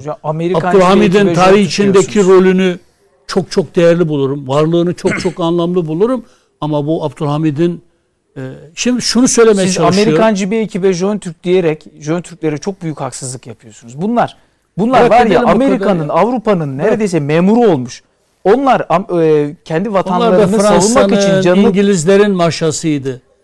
Yani Prens Sabahattin deseniz anlarım da hani Sela- bunlar Prens Sabahattinci İttihat- deseniz İttihat anlarım da. Selanik'teki mason localarında kimler tarafından Hocam onlar detay. İttihatçılar, milliyetçiler. Mehmet Akif Ersoy'u siz niye şimdi eleştiriyorsunuz? İttihatçıdır o da eleştiriyor. Niye eleştiriyorsunuz şimdi Mehmet Akif? tabii. Mehmet Akif Ersoy'la gönlü çarpanları bizim bu Amerikancıların elinden Kurtarmak diye bir sorumluluğumuz var. Ya tamam şimdi Allah'ım ya Rabbi. Şimdi bizi dinleyen Saadet Bir masa var bizi dinleyen CHP'lilere şöyle dememiz lazım. ama bizim konuşmamıza izin Peki, vermeyeceksen. Estağfurullah, estağfurullah. Ben Süre de bitti. E bitti ben işte ben böyle. e, s- s- Şimdi sözü almış bizim- oldum kusura bakmayın. Ya ben e, gerçekten e, Yok yani hani, bu, bu e, süreçte hiçbir zaman bakınız. Ben kendi kendime göre kendi doğrularımız var. Bir dakika Başta daha aldım. Hadi bir dakika daha aldım. Dikkat Bir ediyoruz. Dikkat ediyoruz. Ama neredeyse yani e, İlker arkadaşın da temsil ettiği arkadaşlar neredeyse biz onların çizgisine gelmek yok, gibi. Yok öyle bir dert. Biz kimsenin çizgisine gelmiş değiliz. Bu bizim çizgimiz. Biz itaatçı Şeylerde değiliz. Olsun yani. Hani Biz O- Prens. Prens Sabahattinci de değiliz. O da başka e, Avrupa'nın başka bir koklasıydı. Biz İttihat Terakkici de değiliz. CHP İttihat Terakki'nin bir şeyidir. Yok iddiaçılar bugün biziz. CHP işbirlikçi. Siz iş, itaatçısınız, biz değiliz. CHP işbirlikçi. Biz iddia Biz yani Vatan biz- Partisi o geleneği temsil Tamam, ediyor. siz itaatçı bir gelenekten geldiğinizi biliyorum zaten. Ama biz değiliz. Tamam o, ben oğlum diye demedim zaten. Biz itaatçı değiliz. Benim Ee, itirazım geleceğe yönelikti. Yani biz bu insanları nasıl kazanacağız? Bu insanlarımızı. Ya tamam da yani illa itaatçı olmak zorunda değiliz. Değiliz tabii. Prens Sabahattinci olmak zorunda Hadi biz değiliz. bitirelim tartışmayı. Bir cümle ekleyerek. Bir cümle. Onun için biz şu an bir milli mücadele sürdürüyoruz. Peki. Bu milli mücadelede ortak paydası olan herkesle ama herkesle Beraberiz. görüş farklılıklarımız ne olursa olsun bir arada olmaktan yanayız. Cepheyi genişletmekten yanayız. Ha buna yeni dönemin neo itaatçıları da dahil oluyorsa olsunlar. Biz tarihteki itaatçılar gibi düşünemiyoruz. Onların imparatorluğu felakete sürüklediğine inanıyoruz. Ama bugünkü neo itaatçılar kendilerini farklı bir yerde konumlandırıyorlarsa hay hay onlarla da birlikte yol yürümekte Peki. e, büyük bir memnuniyet duyarız. E, e, çok da e, memnun kalırız Peki. yani. Bir cümle. Altı partide tek e, bir ortak özelliği ben şurada vurgulayayım. Bir okur e, izleyen takipçi atmış. Evet. Diyor ki takipçi tweetinde T24'teki bir haberi sunuyor. Evet. CHP Genel Başkanı Kemal Kılıçdaroğlu Bülent Arınç'ın PKK silah bırakırsa Öcalan'a ev hapsi konuşulabilir sözleri için dört parti uzlaşırsa Öcalan ev hapsi bizim için de mesele olmaz cevabını verdi diyor. Kim Herhalde diyor? nasıl? Kim diyor? Kılıçdaroğlu E, söylemiş. tabii. Bu söz bana göre gecenin final sözü ve her Peki. şeyi de anlatan bir söz. Peki. Çok teşekkür Ha, ediyorum. bir de Kandil'i yerle bir edeceğim diyeceksiniz. Ama Kandil'i Siyasal. Partisini de saygın bir parti e, diyerek selamlayacaksınız Diyerek ve güçlendireceksiniz. Kemal Bey'in Kandil mücadelesini de alkışlıyoruz bu arada. Gerçekten harika bir siyasi stratejist. yani. Hadi bitiriyorum. Ee, Mustafa Ke- İlker Yücel, Aydınlık Gazetesi gelen yayın yönetmeni bizimle birlikteydi. Çok teşekkür ederim. Biz Sağ teşekkür olun ederiz. geldiğiniz için. Ankara stüdyomuzda e, Mustafa Kemal Çiçek bizimle birlikteydi. Mustafa Bey sizi artık İstanbul stüdyosuna da bekliyoruz. Çok teşekkürler bu akşam bizimle beraber oldunuz. Teşekkür ediyorum. Hayırlı akşamlar. Çok sağ olun. Hayırlı Mehmet akşamlar. Metiner, Coşkun Başbuğ teşekkür ediyorum. Programın tekrarı bu gece saat 01.30 itibariyle yine TVNet ekranında olacak efendim. Hoşçakalın.